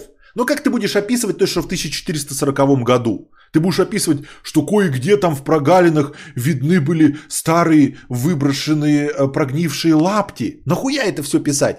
Если для создания картинки весны и того, как тает снег, достаточно вот указать, что есть, как, указать следы жизнедеятельности человека. Если бы современно, то ты бы говорил про эти бутылки. А в 1440 году ты думаешь, ну как, блядь, про какие-то лапти писать, пятое, десятое, нахуя? И ты берешь образ из современности, вкидываешь его а, в 1440 год, и у тебя создается картинка, что да, это весна, это снег, это лес, но это при этом э, недалеко от э, э, населенного пункта. И есть э, следы жизнедеятельности людей. Хотя пластиковых бутылок и банок из-под пива там быть не может в 1440 году. Но вот эта вот фраза, она просто вкинута, это как бы, понимаете, добавляет образ, и ты все сразу понял. Ты понял, что там нет этих бутылок, но именно вот этот образ из твоего современного мира помогает тебе нарисовать картинку, которая есть на самом деле. И не представлять себе, и не выдумывать лаптей, которые могли быть выброшены, не могли быть выброшены.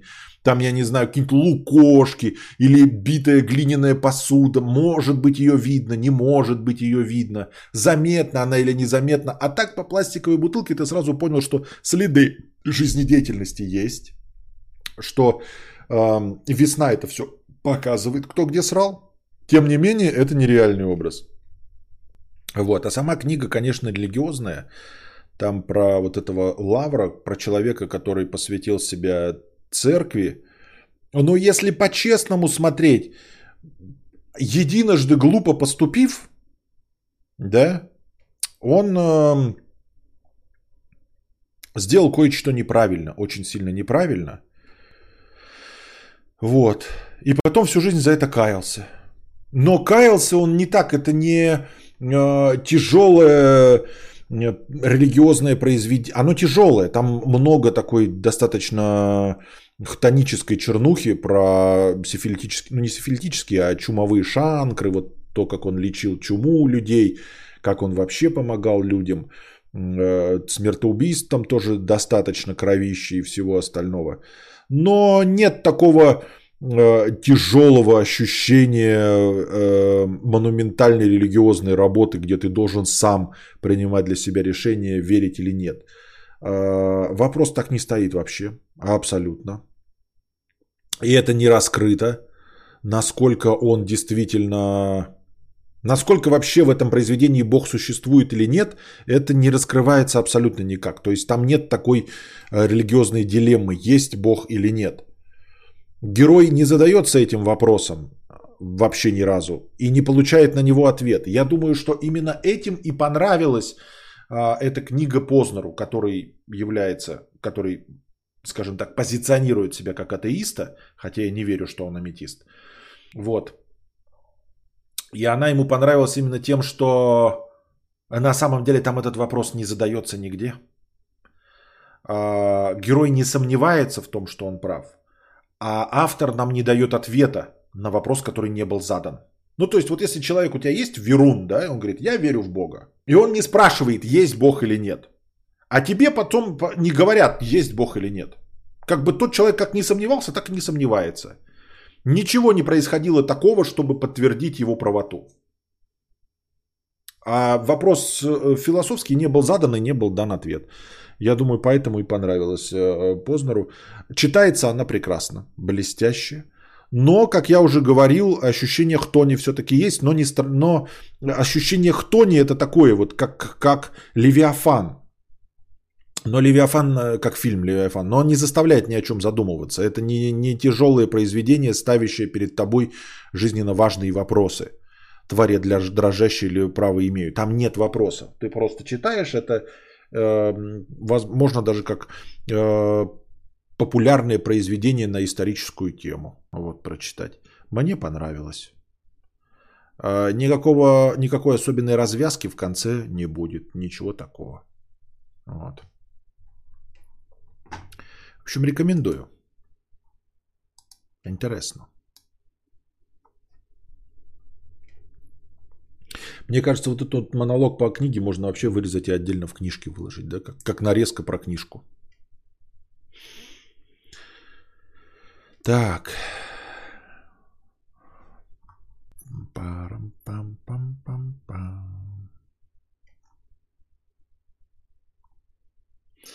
Анти-антипрививочник 50 рублей с покрытием комиссии. Костя, привет.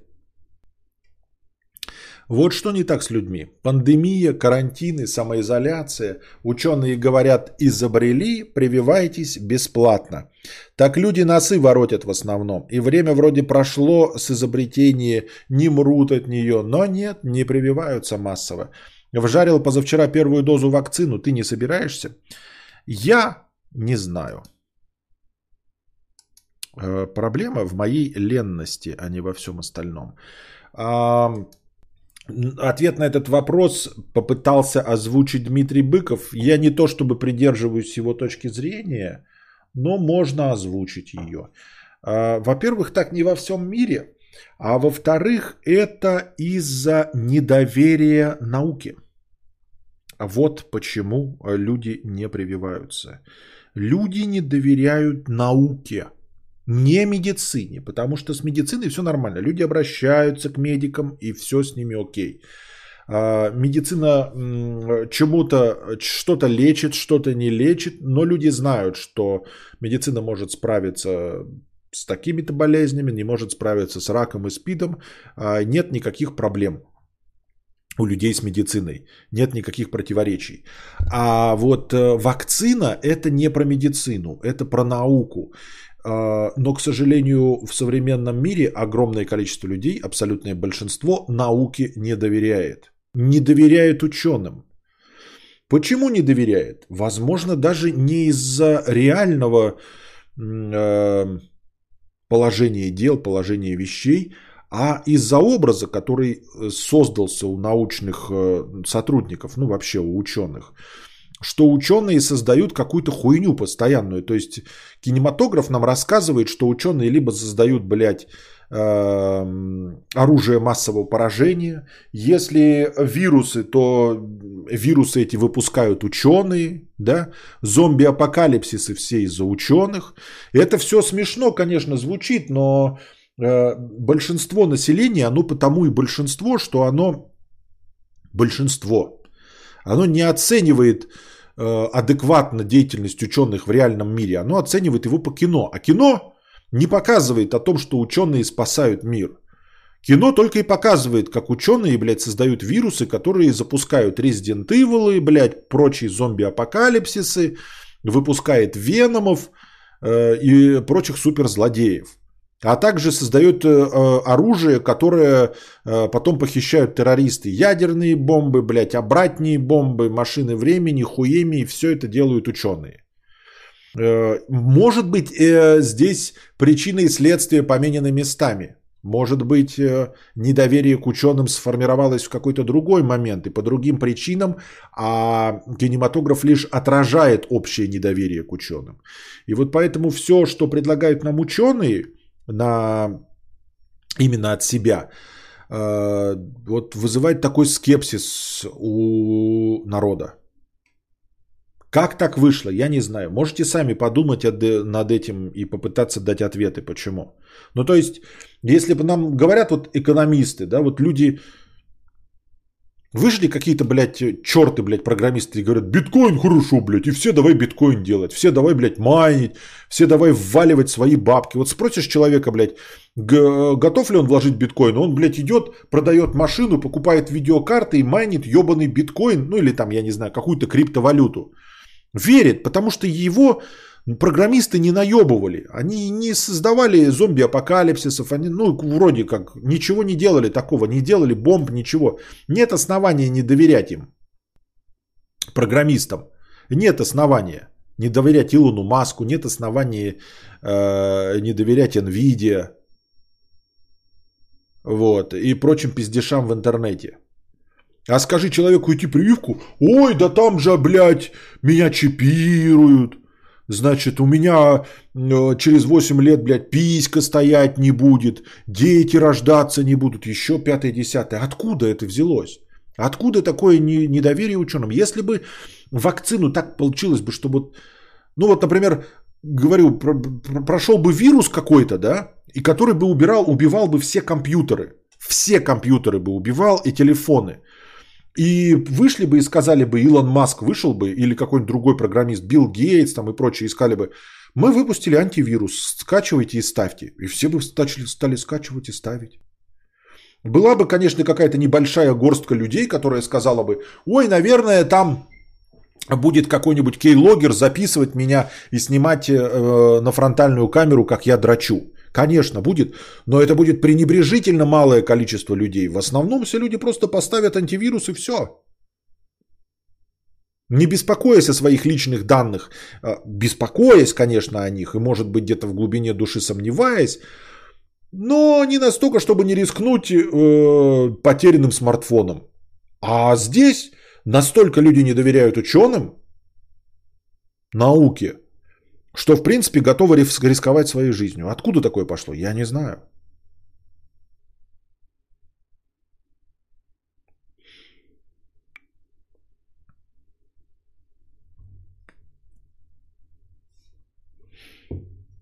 Про какую книгу он сейчас говорил? Книга как называется? Вы что, меня троллите, что ли? Не буду я повторять, я сто 500 раз уже повторил.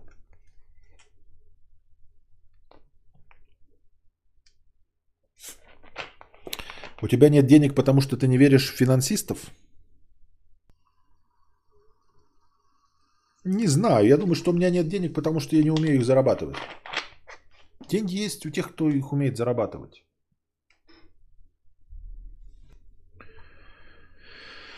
А не кто, кто хорошо работает, профессионал, талантлив, гений. Нет. Деньги есть у тех, кто умеет зарабатывать. Книги пишут не те, кто талантливый, а те, кто умеет писать книги. Фильмы снимают те, кто умеет снимать фильмы, а не те, кто талантлив, блядь, или еще что-то в этом роде.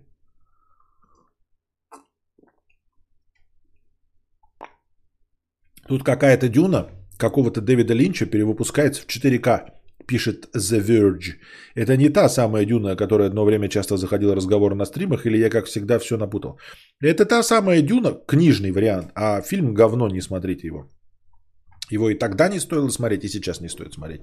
Это хуита.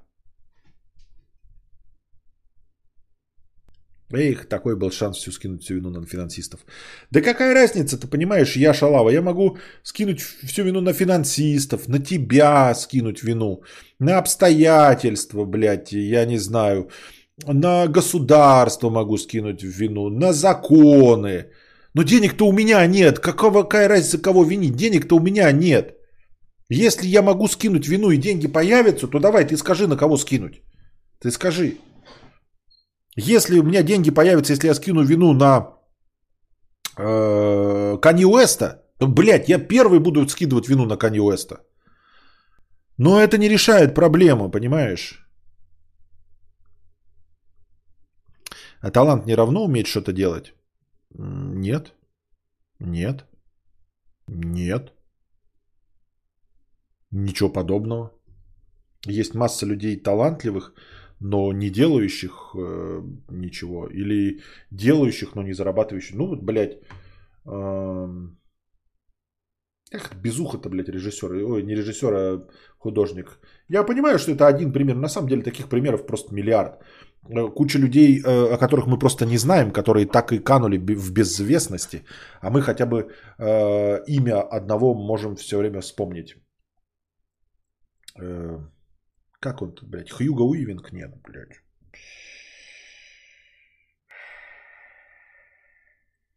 Вот Пикассо не только умел рисовать, но умел и торговать. Умел зарабатывать деньги. Портрет твой, портрет работы Пабло Пикассо. А Ван Гог был талантливым гением, но деньги зарабатывать не умел. Поэтому подох в нищете. Он подох в нищете, и на его картинах заработали кто угодно, кроме самого Ван Гога, который подох в нищете. А Пабло Пикассо не только был талантлив, но еще и умел ам, зарабатывать деньги. Только мякотка в том, что если задача стоит зарабатывать деньги, то не обязательно было быть Пабло Пикассо. Можно было и не уметь рисовать. Он бы все равно заработал деньги на чем-нибудь другом. Он бы, я не знаю, создал фабрику табуреток и все равно бы на ней заработал. Те, кто зарабатывает, видимо, у них единственный талант умение зарабатывать. Возможно, возможно. Так надо выбирать правильную задачу. Что ты хочешь быть, талантливым или, ну, в смысле, талантливым в широком смысле э, творческих потуг, или уметь зарабатывать деньги. Вот мне бы, например, талант нахуй не нужен был. Хотя я за собой чувствую, что у меня таланты какие-то есть. Талант разговорного жанра. Может быть, еще какие-то таланты есть, которые я мог бы проявить. Но они нахуй не нужны, потому что я при этом не умею зарабатывать деньги. Я бы променял все свои таланты, всю свою интересность, эм, всю свою сексуальную привлекательность, э, фантастическое чувство юмора, притягательность, харизму, эм, блестящий ум,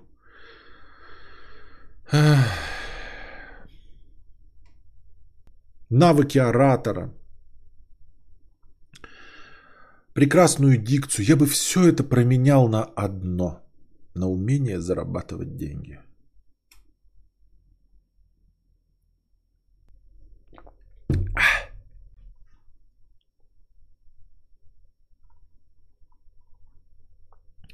Коломандиновый компот 50 рублей. Костя столько раз повторил, что прочитал книгу «Лавр» автора Евгения Водолазкина, будто знает, что завтра же какая-то сучка спросит, про какую книгу Костя вчера говорил и кто ее автор. Да-да-да, когда, знаешь, э, ты училка э, по математике и знаешь, и уже открыла конверт э, с ЕГЭ на завтра, и знаешь, что 35% там будет про логарифмы. И вы, значит, такие в последний день, завтра ЕГЭ, давайте-ка, ребята, мы с вами сосредоточимся на логарифмах. Повторять будем логарифмы. Сегодня будем решать только логарифмы.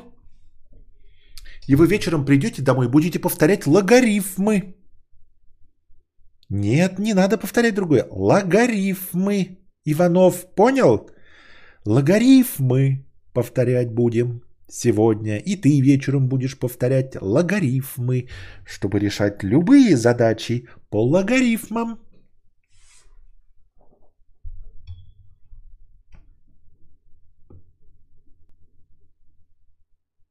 И, скром... и скромность, Uncle Sam, и скромность.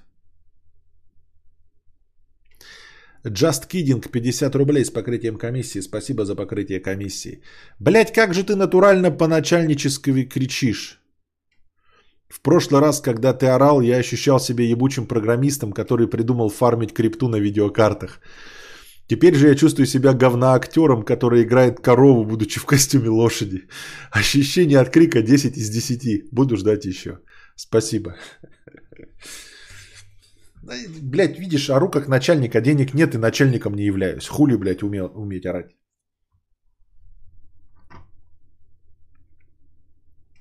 В чем тут достижение?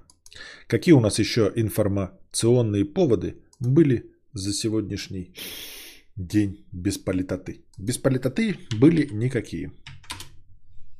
Значит, смотрите, я какую-то новость прочитал – и в этой новости я совершенно случайно э, наткнулся на один интересный термин. Выстрелил и забыл. А, значит, как, какая-то комиссия ООН, ООН, а, как обычно, выдала доклад, в котором сообщила, что в конце 2020 года, возможно, а, произошел первый случай в истории человечества, когда дрон поразил а, автоматический дрон третьего поколения, а, поразил живую цель. Вот. Что значит автоматический дрон третьего поколения? Это тот, который без участия оператора убил человека. Поразил живую цель, это убил человека. То есть эм, Нельзя сказать и нельзя никого обвинить и указать пальцем, кто в конечном итоге убил этого человека. Автоматическая система завалила. Вы можете сказать, что на самом деле, наверное, это было и раньше. Ну, то есть какие-нибудь автоматические турели стреляли по э, людям. Но есть мнение, что такого не было. Что в реальности автоматические тур- турели, которые мы ставим в Call of Duty, которые были показаны в в первой или даже в части чужих, которые просто реагируют на все живое. А, на самом деле таких турелей не существует, и они не стреляют по всему живому, просто потому что а, на самом деле такого уровня развития оружия, оружия еще не существовало вплоть до последнего времени. Поэтому вот этот вот доклад, который, видимо, на основе каких-то отчетов сделал вывод, что впервые дрон поразил живую цель – неуправляемый человеком. О том, что летают дроны, которые управляются напрямую операторами, которые сидят и в экранчике видят и запускают ракеты. это было, конечно, давным-давно, это существует, но это э, пилотируемый э, дрон. А так, чтобы дрон просто был выпущен и сам полетел куда-то, выбрал цель и ее ёбнул, судя по всему, произошло в конце 2020 года в первый раз. И э, там в этой статье упоминается такой термин, как «выстрелил и забыл». Оказывается, это принцип э, вооружения американский, э, принцип технологии вооружения. Я прочитал про эту статью, и это довольно забавно звучит. Разработанный американскими военными теоретиками принцип боевого применения пехотных авиационных вооружений – одно из требований тактико-технического задания одновременно в чести гор... Выстрелил и забыл. А, Во-первых, ты не испытываешь никаких мук совести. Выстрелил и забыл, это значит, ты нажал кнопку пуск, и больше ты ни в чем не участвуешь. А, Принцип выстрелил и забыл. А, Иногда называется третьим поколением управляемого вооружения. Есть три поколения управляемого вооружения, которые мы видели в кино тем или иным образом. А Под первым, значит, э, поколением управляемого вооружения э, подразумевается, когда э, вы, когда оператор полностью управляет самой ракетой. А, Ну, ракетой или каким-то боевым снарядом. Мы это видели в киношках, когда сидит у нас, значит, далеко оператор, ну и, грубо говоря, на джобстике управляет ракетой, куда ее... То есть он там направо полететь, вниз, вверх и управляет. Фактически это тоже выстрел, просто пулю ты выстрелил и все, а тут пуля, кстати, это и есть принцип выстрелил и забыл. А тут он сам управляет вплоть до конца. Второе поколение, это первое поколение. Второе поколение, это когда а, оператор выбирает цель и ее придерживает. А, Если вы играли в какие-нибудь Battlefield и Call of Duty, то вы могли сталкиваться с такими ручными гранатометами. А, Выстрелил и забыл, когда ты запускаешь, а потом тебе нужно в экранчике держать цель, куда летит ракета. То есть тебе нужно наводить на нее, чтобы ракета сама. Второй, второе поколение это значит, что ракета сама знает, как подруливать. Ты просто в прицеле держишь цель. Это второе поколение. Первое поколение это когда ты сам вправо, влево, вверх, вниз летишь. Второе поколение это ты на джобстике такой типа вот это вот сюда, сюда, сюда, сюда, сюда, а ракета сама подруливает. Она уже сама выбирает с какой скоростью лететь и ёбнуть. И третье поколение, да, управляемого вооружения, выстрелил и забыл. Ам, самонаводящееся вооружение, реализующее принцип выстрелил и забыл, относится к массу запрограммированных машин, применительно к пехотным вооружениям одноразового использования типа М-72 и аналогов употребляется выстрелил и выбросил. Это э, те самые ракетницы из Call of Duty Battlefield, которые ты стреляешь в направлении одноразового использования, да, бросаешь, ракета летит, находит самолет и его подбивает. Или ракета находит наземную цель. Это самые последние ракетницы в Battlefield. Вот. И, собственно, об этом и идет речь. Мне просто понравился а, принцип, и там описаны, в общем, плюсы и минусы. Ну, естественно, нет угрызений совести. Во-вторых, а, не нужно никого обучать. Дело в том, что первого поколения и второго вам нужны операторы, которые понимают, как это все работает. А, и понимают, как это управляется. То есть они должны знать, какой лаг присутствует при управлении, да, с какой скоростью движется и должны сами подруливать. А вот эти э, третьего поколения выстрелил и забыл, э, по сути дела, они настолько просты, что инструкцию можно писать на самом оружии. То есть вот у тебя ракетница, и там написано, блядь, включите, нажмите пуск, отойдите. И все, оно само летит. А самые передовые э, представители третьего поколения, я не знаю, почему они не придумали следующее, они определяют и работают лучше, чем оператор. В чем плюс состоит? А, вот эти системы автоматического наведения, они обрабатывают информацию лучше, чем человек. А, потому что вот эти ну, какие-то оружия, они умеют выбирать, а, во-первых, ставить приоритет. То есть, если едет э, колонна автомобилей, то человек тратит время на то, чтобы принять решение, в какую именно выстрелить. Автоматическая система сама выбирает, в какую выстрелить. Автоматическая система определяет,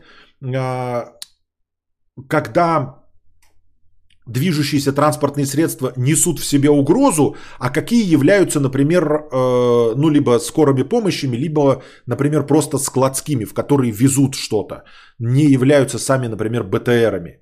И человек в, в положении, когда недостаточно информации, плохая видимость или все остальное, он не может, например, отличить э, грузовой транспорт от БТРа и не поймет, куда выстрелить. В общем, э, э, возникает человеческий фактор, человеческая ошибка. А оружие вот эти современные, они таких ошибок не совершают, они по мирным целям не стреляют. Они практически идеально, как оказывается, определяют летящую цель. То есть э, э, вот эти автоматические виды вооружения никогда не ебнут по мирному самолету. Там есть какие-то такие принципы, они не ошибаются, понимаете? Они знают, как отличить военный самолет от мирного. И мирный самолет, автоматическая система третьего поколения, никогда не поразит. Вот. И, эм, ну, как вот отличить мирные от немирных целей, ставить приоритеты, то есть принимать решения в ограниченный промежуток времени, в который человек принять решение, естественно, не может. Понятное дело, что датчики работают лучше, да, то есть э, если какие-то есть, существуют, он определит, что в этом автомобиле металла больше, то, скорее всего, это бронированный и его выстрелит. Человек по виду этого определить не сможет. Пока он будет выбирать, какую цель просканировать и все остальное, с этим оружие лучше всего справляется. Вот. А, какие есть преимущества и недостатки? Да, преимущества, вот мы сейчас их э, перечислим, и они интересно звучат. Не сразу до них доходишь. Вот независимость оружия от оператора после пуска. А, что делает бессмысленным а, выстрел в оператора? Если оружие первого поколения, которым управляет оператор, ты видел, видишь, ракета выстрелилась, и она летит, и ей управляет оператор. Естественно, в этот момент, как в кино, ты можешь попытаться ёбнуть оператора, найти место пуска, бахнуть оператора, и, соответственно, неуправляемая ракета упадет в воду, улетит в небо, хуй знает куда. А здесь, почему выстрелил и забыл, называется. Как только нажал кнопку выстрела, все, все становится бессмысленным. Ты можешь убить оператора, можешь снести с лица земли э, всю страну, из которой вылетела ракета, но ты уже ничего не сможешь поделать потому что выстрелил и забыл. То есть оператор, тот, кто запустил кнопку, нажал на пуск, он может к моменту поражения цели умереть уже. Умереть он, вся его семья и все его э, государство может умереть к тому моменту, когда ракета, которую он выпустил, поразит цель. Поэтому, естественно, включаются совсем другие механизмы. Нужно уметь перехватывать именно ракеты, а не убивать оператора. Вот. Предельно сжатый по времени, это преимущество, и затрачиваемым ресурсом а, курс подготовки операторов. Естественно, как искал, просто очень, да. То есть, чем сложнее система, чем она футуристичнее, тем лучше она. То есть, в идеале это ты когда просто нажимаешь пуск, она взлетает и такая, ну, хотя бы в направлении врага. Враг где-то там, ты там нажал, она летит такая, ага, и ищет. Э, военные объекты, ищет, значит, террористов, определяет их и сама поражает. В идеале мы запускаем туда терминатора, я имею в виду, как в фильме Терминатор, и он уже по виду определяет именно врага и расстреливает его, да. То есть не нужно готовить человека, рассказывать ему о тактико-технических характеристиках э, ракет, как они управляются. Не нужно его готовить там несколько часов налета, давать ему, чтобы он этими тумблерами, джобстиками управлял и знал, с какой скоростью Э, реагирует на его движение ракета. Возможность размещения примитивных инструкций по эксплуатации боевой применение. Ну, понятно, да, примитивная инструкция. Ты нажал пуск в сторону врага и отошел. Возможность оснащения неподготовленных или вообще безграмотных членов национально-освободительных движений, партизанских повстанческих формирований в третьих странах. Почему это преимущество, я не понимаю. Возможность оснащения неподготовленных или вообще безграмотных членов национально-освободительных движений и партизанско-повстанческих формирований в третьих странах. Наше оружие, ребята, мы его сделали специально для умственно отсталых, которые читать не умеют. Там вообще на все на картинках. Мы можем делать оружие, которым могут пользоваться только профессионалы, которые понимают, что такое двигатель внутреннего сгорания, там вообще реактивный двигатель, пятое, десятое, как все летают, знать физику. А можем сделать оружие, которым вот, блядь, дебил бежит, блядь, с копьем. Кнопку нажал нахуй и убил. Вот э, преимущество такое. Может быть, не делать такое оружие, чтобы люди, которые не умеют принимать решения относительно своего образования, не могли убивать людей. Ну, видимо, вот в качестве оружия это плюс. А, полная заменяемость операторов. А, вот. Потому что их готовить не надо, да?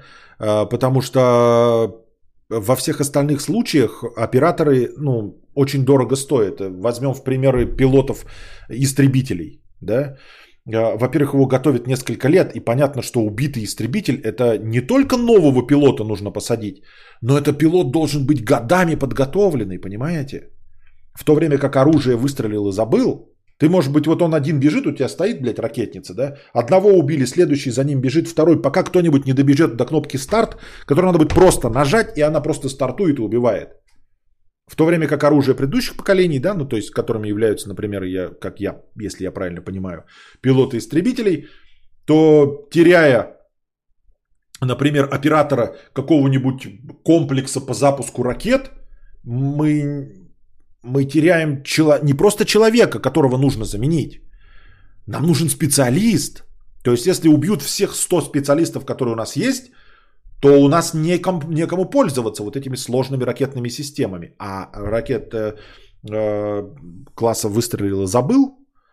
Э, третье поколение управляемого вооружения. Для них нахуй никто не нужен. А, вот, поставка заказчику в виде готового к боевому применению, но это, видимо, любое оружие должно быть готово к применению. Дешевизна в эксплуатации и отсутствие необходимого регулярного технического обслуживания. Но это тоже, смотря какое оружие. Недостатки, которые из этого же все вытекают. Уязвимость для различных средств пассивного и активного противодействия, таких как тепловые пушки. Ну, то есть, вот, вот как я говорил, самонаводящиеся всякие ракеты на тепловой след самолетов – если настоящего пилота, который, понятное дело, не управляет, если управляет ракетой, то, конечно, он э, любой от него увернется. А вот если, как я говорил вам в Battlefield, когда ты просто держишь цель, и ракета туда летит, то тебя не обманет никакая, э, никакой сбруск вот этих тепловых пушек. Вот в Battlefield это все хорошо, отлично показано. Когда ты берешь такую типа самонаводящуюся, выстрелил и забыл, и ты быстро перемещаешься. Если в самолете есть заряд э, э, как этих тепловых следов, то он их выкидывает и, в общем, ракета летит за ними. Живой человек не ошибется. Они не выглядят как самолет. Это тепловые следы. Они могут ввести в заблуждение только оружие. Человек они не введут в заблуждение. Весьма упрощенное понимание оператором э, устройства принципа функционирования вверенных образцов ВВТ, как следствие смутное представление о боих, боевых возможностях. Ну, во-первых, понятное дело, да, что э, они не могут ничего отремонтировать. Если оружие простое, и ты не учишь специально операторов, то если, например, что-то не завелось, человек понятия не имеет, что с этим делать. Это как я в машине нужно хотя бы вот, если в советские времена, когда вы получали права, вы подготавливались еще и как э, ну, начальный специалист-механик. Вам объясняли карбюратор и все остальное, строение автомобиля внутри, чтобы вы хотя бы понимали, что с вами случилось. Там, может быть, у вас просто топливный шланг отвалился. А сейчас это вот как в системе выстрелил и забыл. У вас Константин Кадавр, у которого, блядь, вот не завелась машина, и я не ебу, что с ней случилось по признакам, по звукам я не могу определить, что идет не так. То есть я не могу, возможно, там вообще ну, сделать нужно буквально чуть-чуть там подкрутить, чуть-чуть шланчик подставить, тут изолентой завалить, э, заклеить и поедет. Но я этого не знаю, я вот умственно отсталый оператор э, машины третьего поколения. Вот. И как следствие еще смутное представление об их боевых возможностях. Здесь, если я правильно понимаю, неправильная оценка того, что вообще может твое оружие. Если ты управляешь, грубо говоря, да, вот джобстиками ракетой, то ты знаешь, какой скоростью она летит. Ты налетал на ней да, какое-то время. Естественно, тебя тренировали. А, ты знаешь, с каким, как я уже миллиард раз сказал, лагом э, инпута у тебя действуют джойстики. И ты, например, вот тебе поставили цель там взорвать вот какой-то бункер. И ты знаешь, загодя, за сколько ты можешь облететь какие-то скалы и какие могут являться для тебя помехой, потому что ты знаешь, с какой скоростью он это все огибает и где это будет реалистично, а где нет. А человек, который не знает вот этих принципов, законов физики, с которыми взаимодействует вот эта ракетная установка, вот для него такой, вот там, значит, находится бункер. А, и он не знает о возможностях этой ракеты, но он думает, что долетит. Вот он нажал пуск и долетит. А на самом деле стоят вот деревья какие-то, которые он не может преодолеть. Или э, высокие скалы, которые не может преодолеть. Или высокие строения, которые на самом деле эта ракетная установка, эта ракета не может облететь. Просто физически не может облететь, но конечный пользователь об этом не знает, потому что его не подготавливали. Он не оператор, он человек, который нажимает кнопку пуск. Соответственно, наверное, рациональность таких такого оружия резко падает. Когда ты не знаешь, что оно может, с какой скоростью летит, или, допустим, может ли оно э, поразить движущуюся цель. Если ты не знаешь, с какой скоростью у тебя движется ракета, то как ты можешь предположить, поразит она цель или нет? Необходимость отправки военно-воздушной техники на завод-изготовитель для регламентного обслуживания. Но опять это, видите, минус из того, что никто ничего не понимает, но с другой стороны, э, как бы преимущество другой техники, это когда у тебя э, специалисты вокруг. И опять-таки недостатки этих специалистов могут убить. То есть у тебя с одной стороны э, достоинство, что оружие само по себе работает по кнопке пуск, не требует специалиста. И с другой стороны, это же недостаток, потому что без этого специалиста, если что-то пошло не так, то ремонтировать никто не может, и э, никто не, не способен обслуживать. Ну, то есть там смазывать, грубо говоря, правильно поставить, если что-то пошло не так. То, что является минусом с одной стороны, является плюсом с другой стороны и наоборот. Невозможность самостоятельной разборки на детали силами военных техников подразделений для проведения текущего ремонта на месте. Ну вот что является следствием того, что у вас нет операторов, которые понимают, как это работает. Но зато абсолютно любой из них заменим. А так мы сейчас вам привезем специалистов, так и у вас убьют в первый день. И все равно вы ничего не сможете сделать. Дороговизна в производстве. Вот. Двойное назначение. Интересно, да, где, что такие системы запустили э, науку двойного назначения. Ну, как мы знаем, вообще наука двойного назначения, в принципе, э, очень частое явление, когда изобретается ядерное оружие, и вместе с ним оказывается, что можно получить э, ядерную энергию. И те же самые люди, которые придумали ядерную бомбу, э, потом, по идее, придумывают э, атомные электростанции. То есть э, изобретают мирный атом. Вот. И как раз таки оружие выстрелил и забыл. Оно запускает научно-технический прогресс второго назначения, мирного назначения. То есть, соответственно, вот все эти э, GPS-навигации, э, точнейшее определение точек, э, понятное дело, что сканирование всех объектов, это все уже другие мирные цели. То есть дроноведение, видимо, судя по всему, изобреталось как, эм, как какой-то вариант оружия, но в конечном итоге все равно используется и в мирных целях. Там тушение пожаров, поиск людей, там, в пещерах, все остальное. Ну и будет дальше использоваться тоже в мирных целях. То есть вот это вот эм, желание изобрести оружие, которое работает без вмешательства человека, оно запускает очень многие другие научные процессы и прогресс, который работает в мирных целях.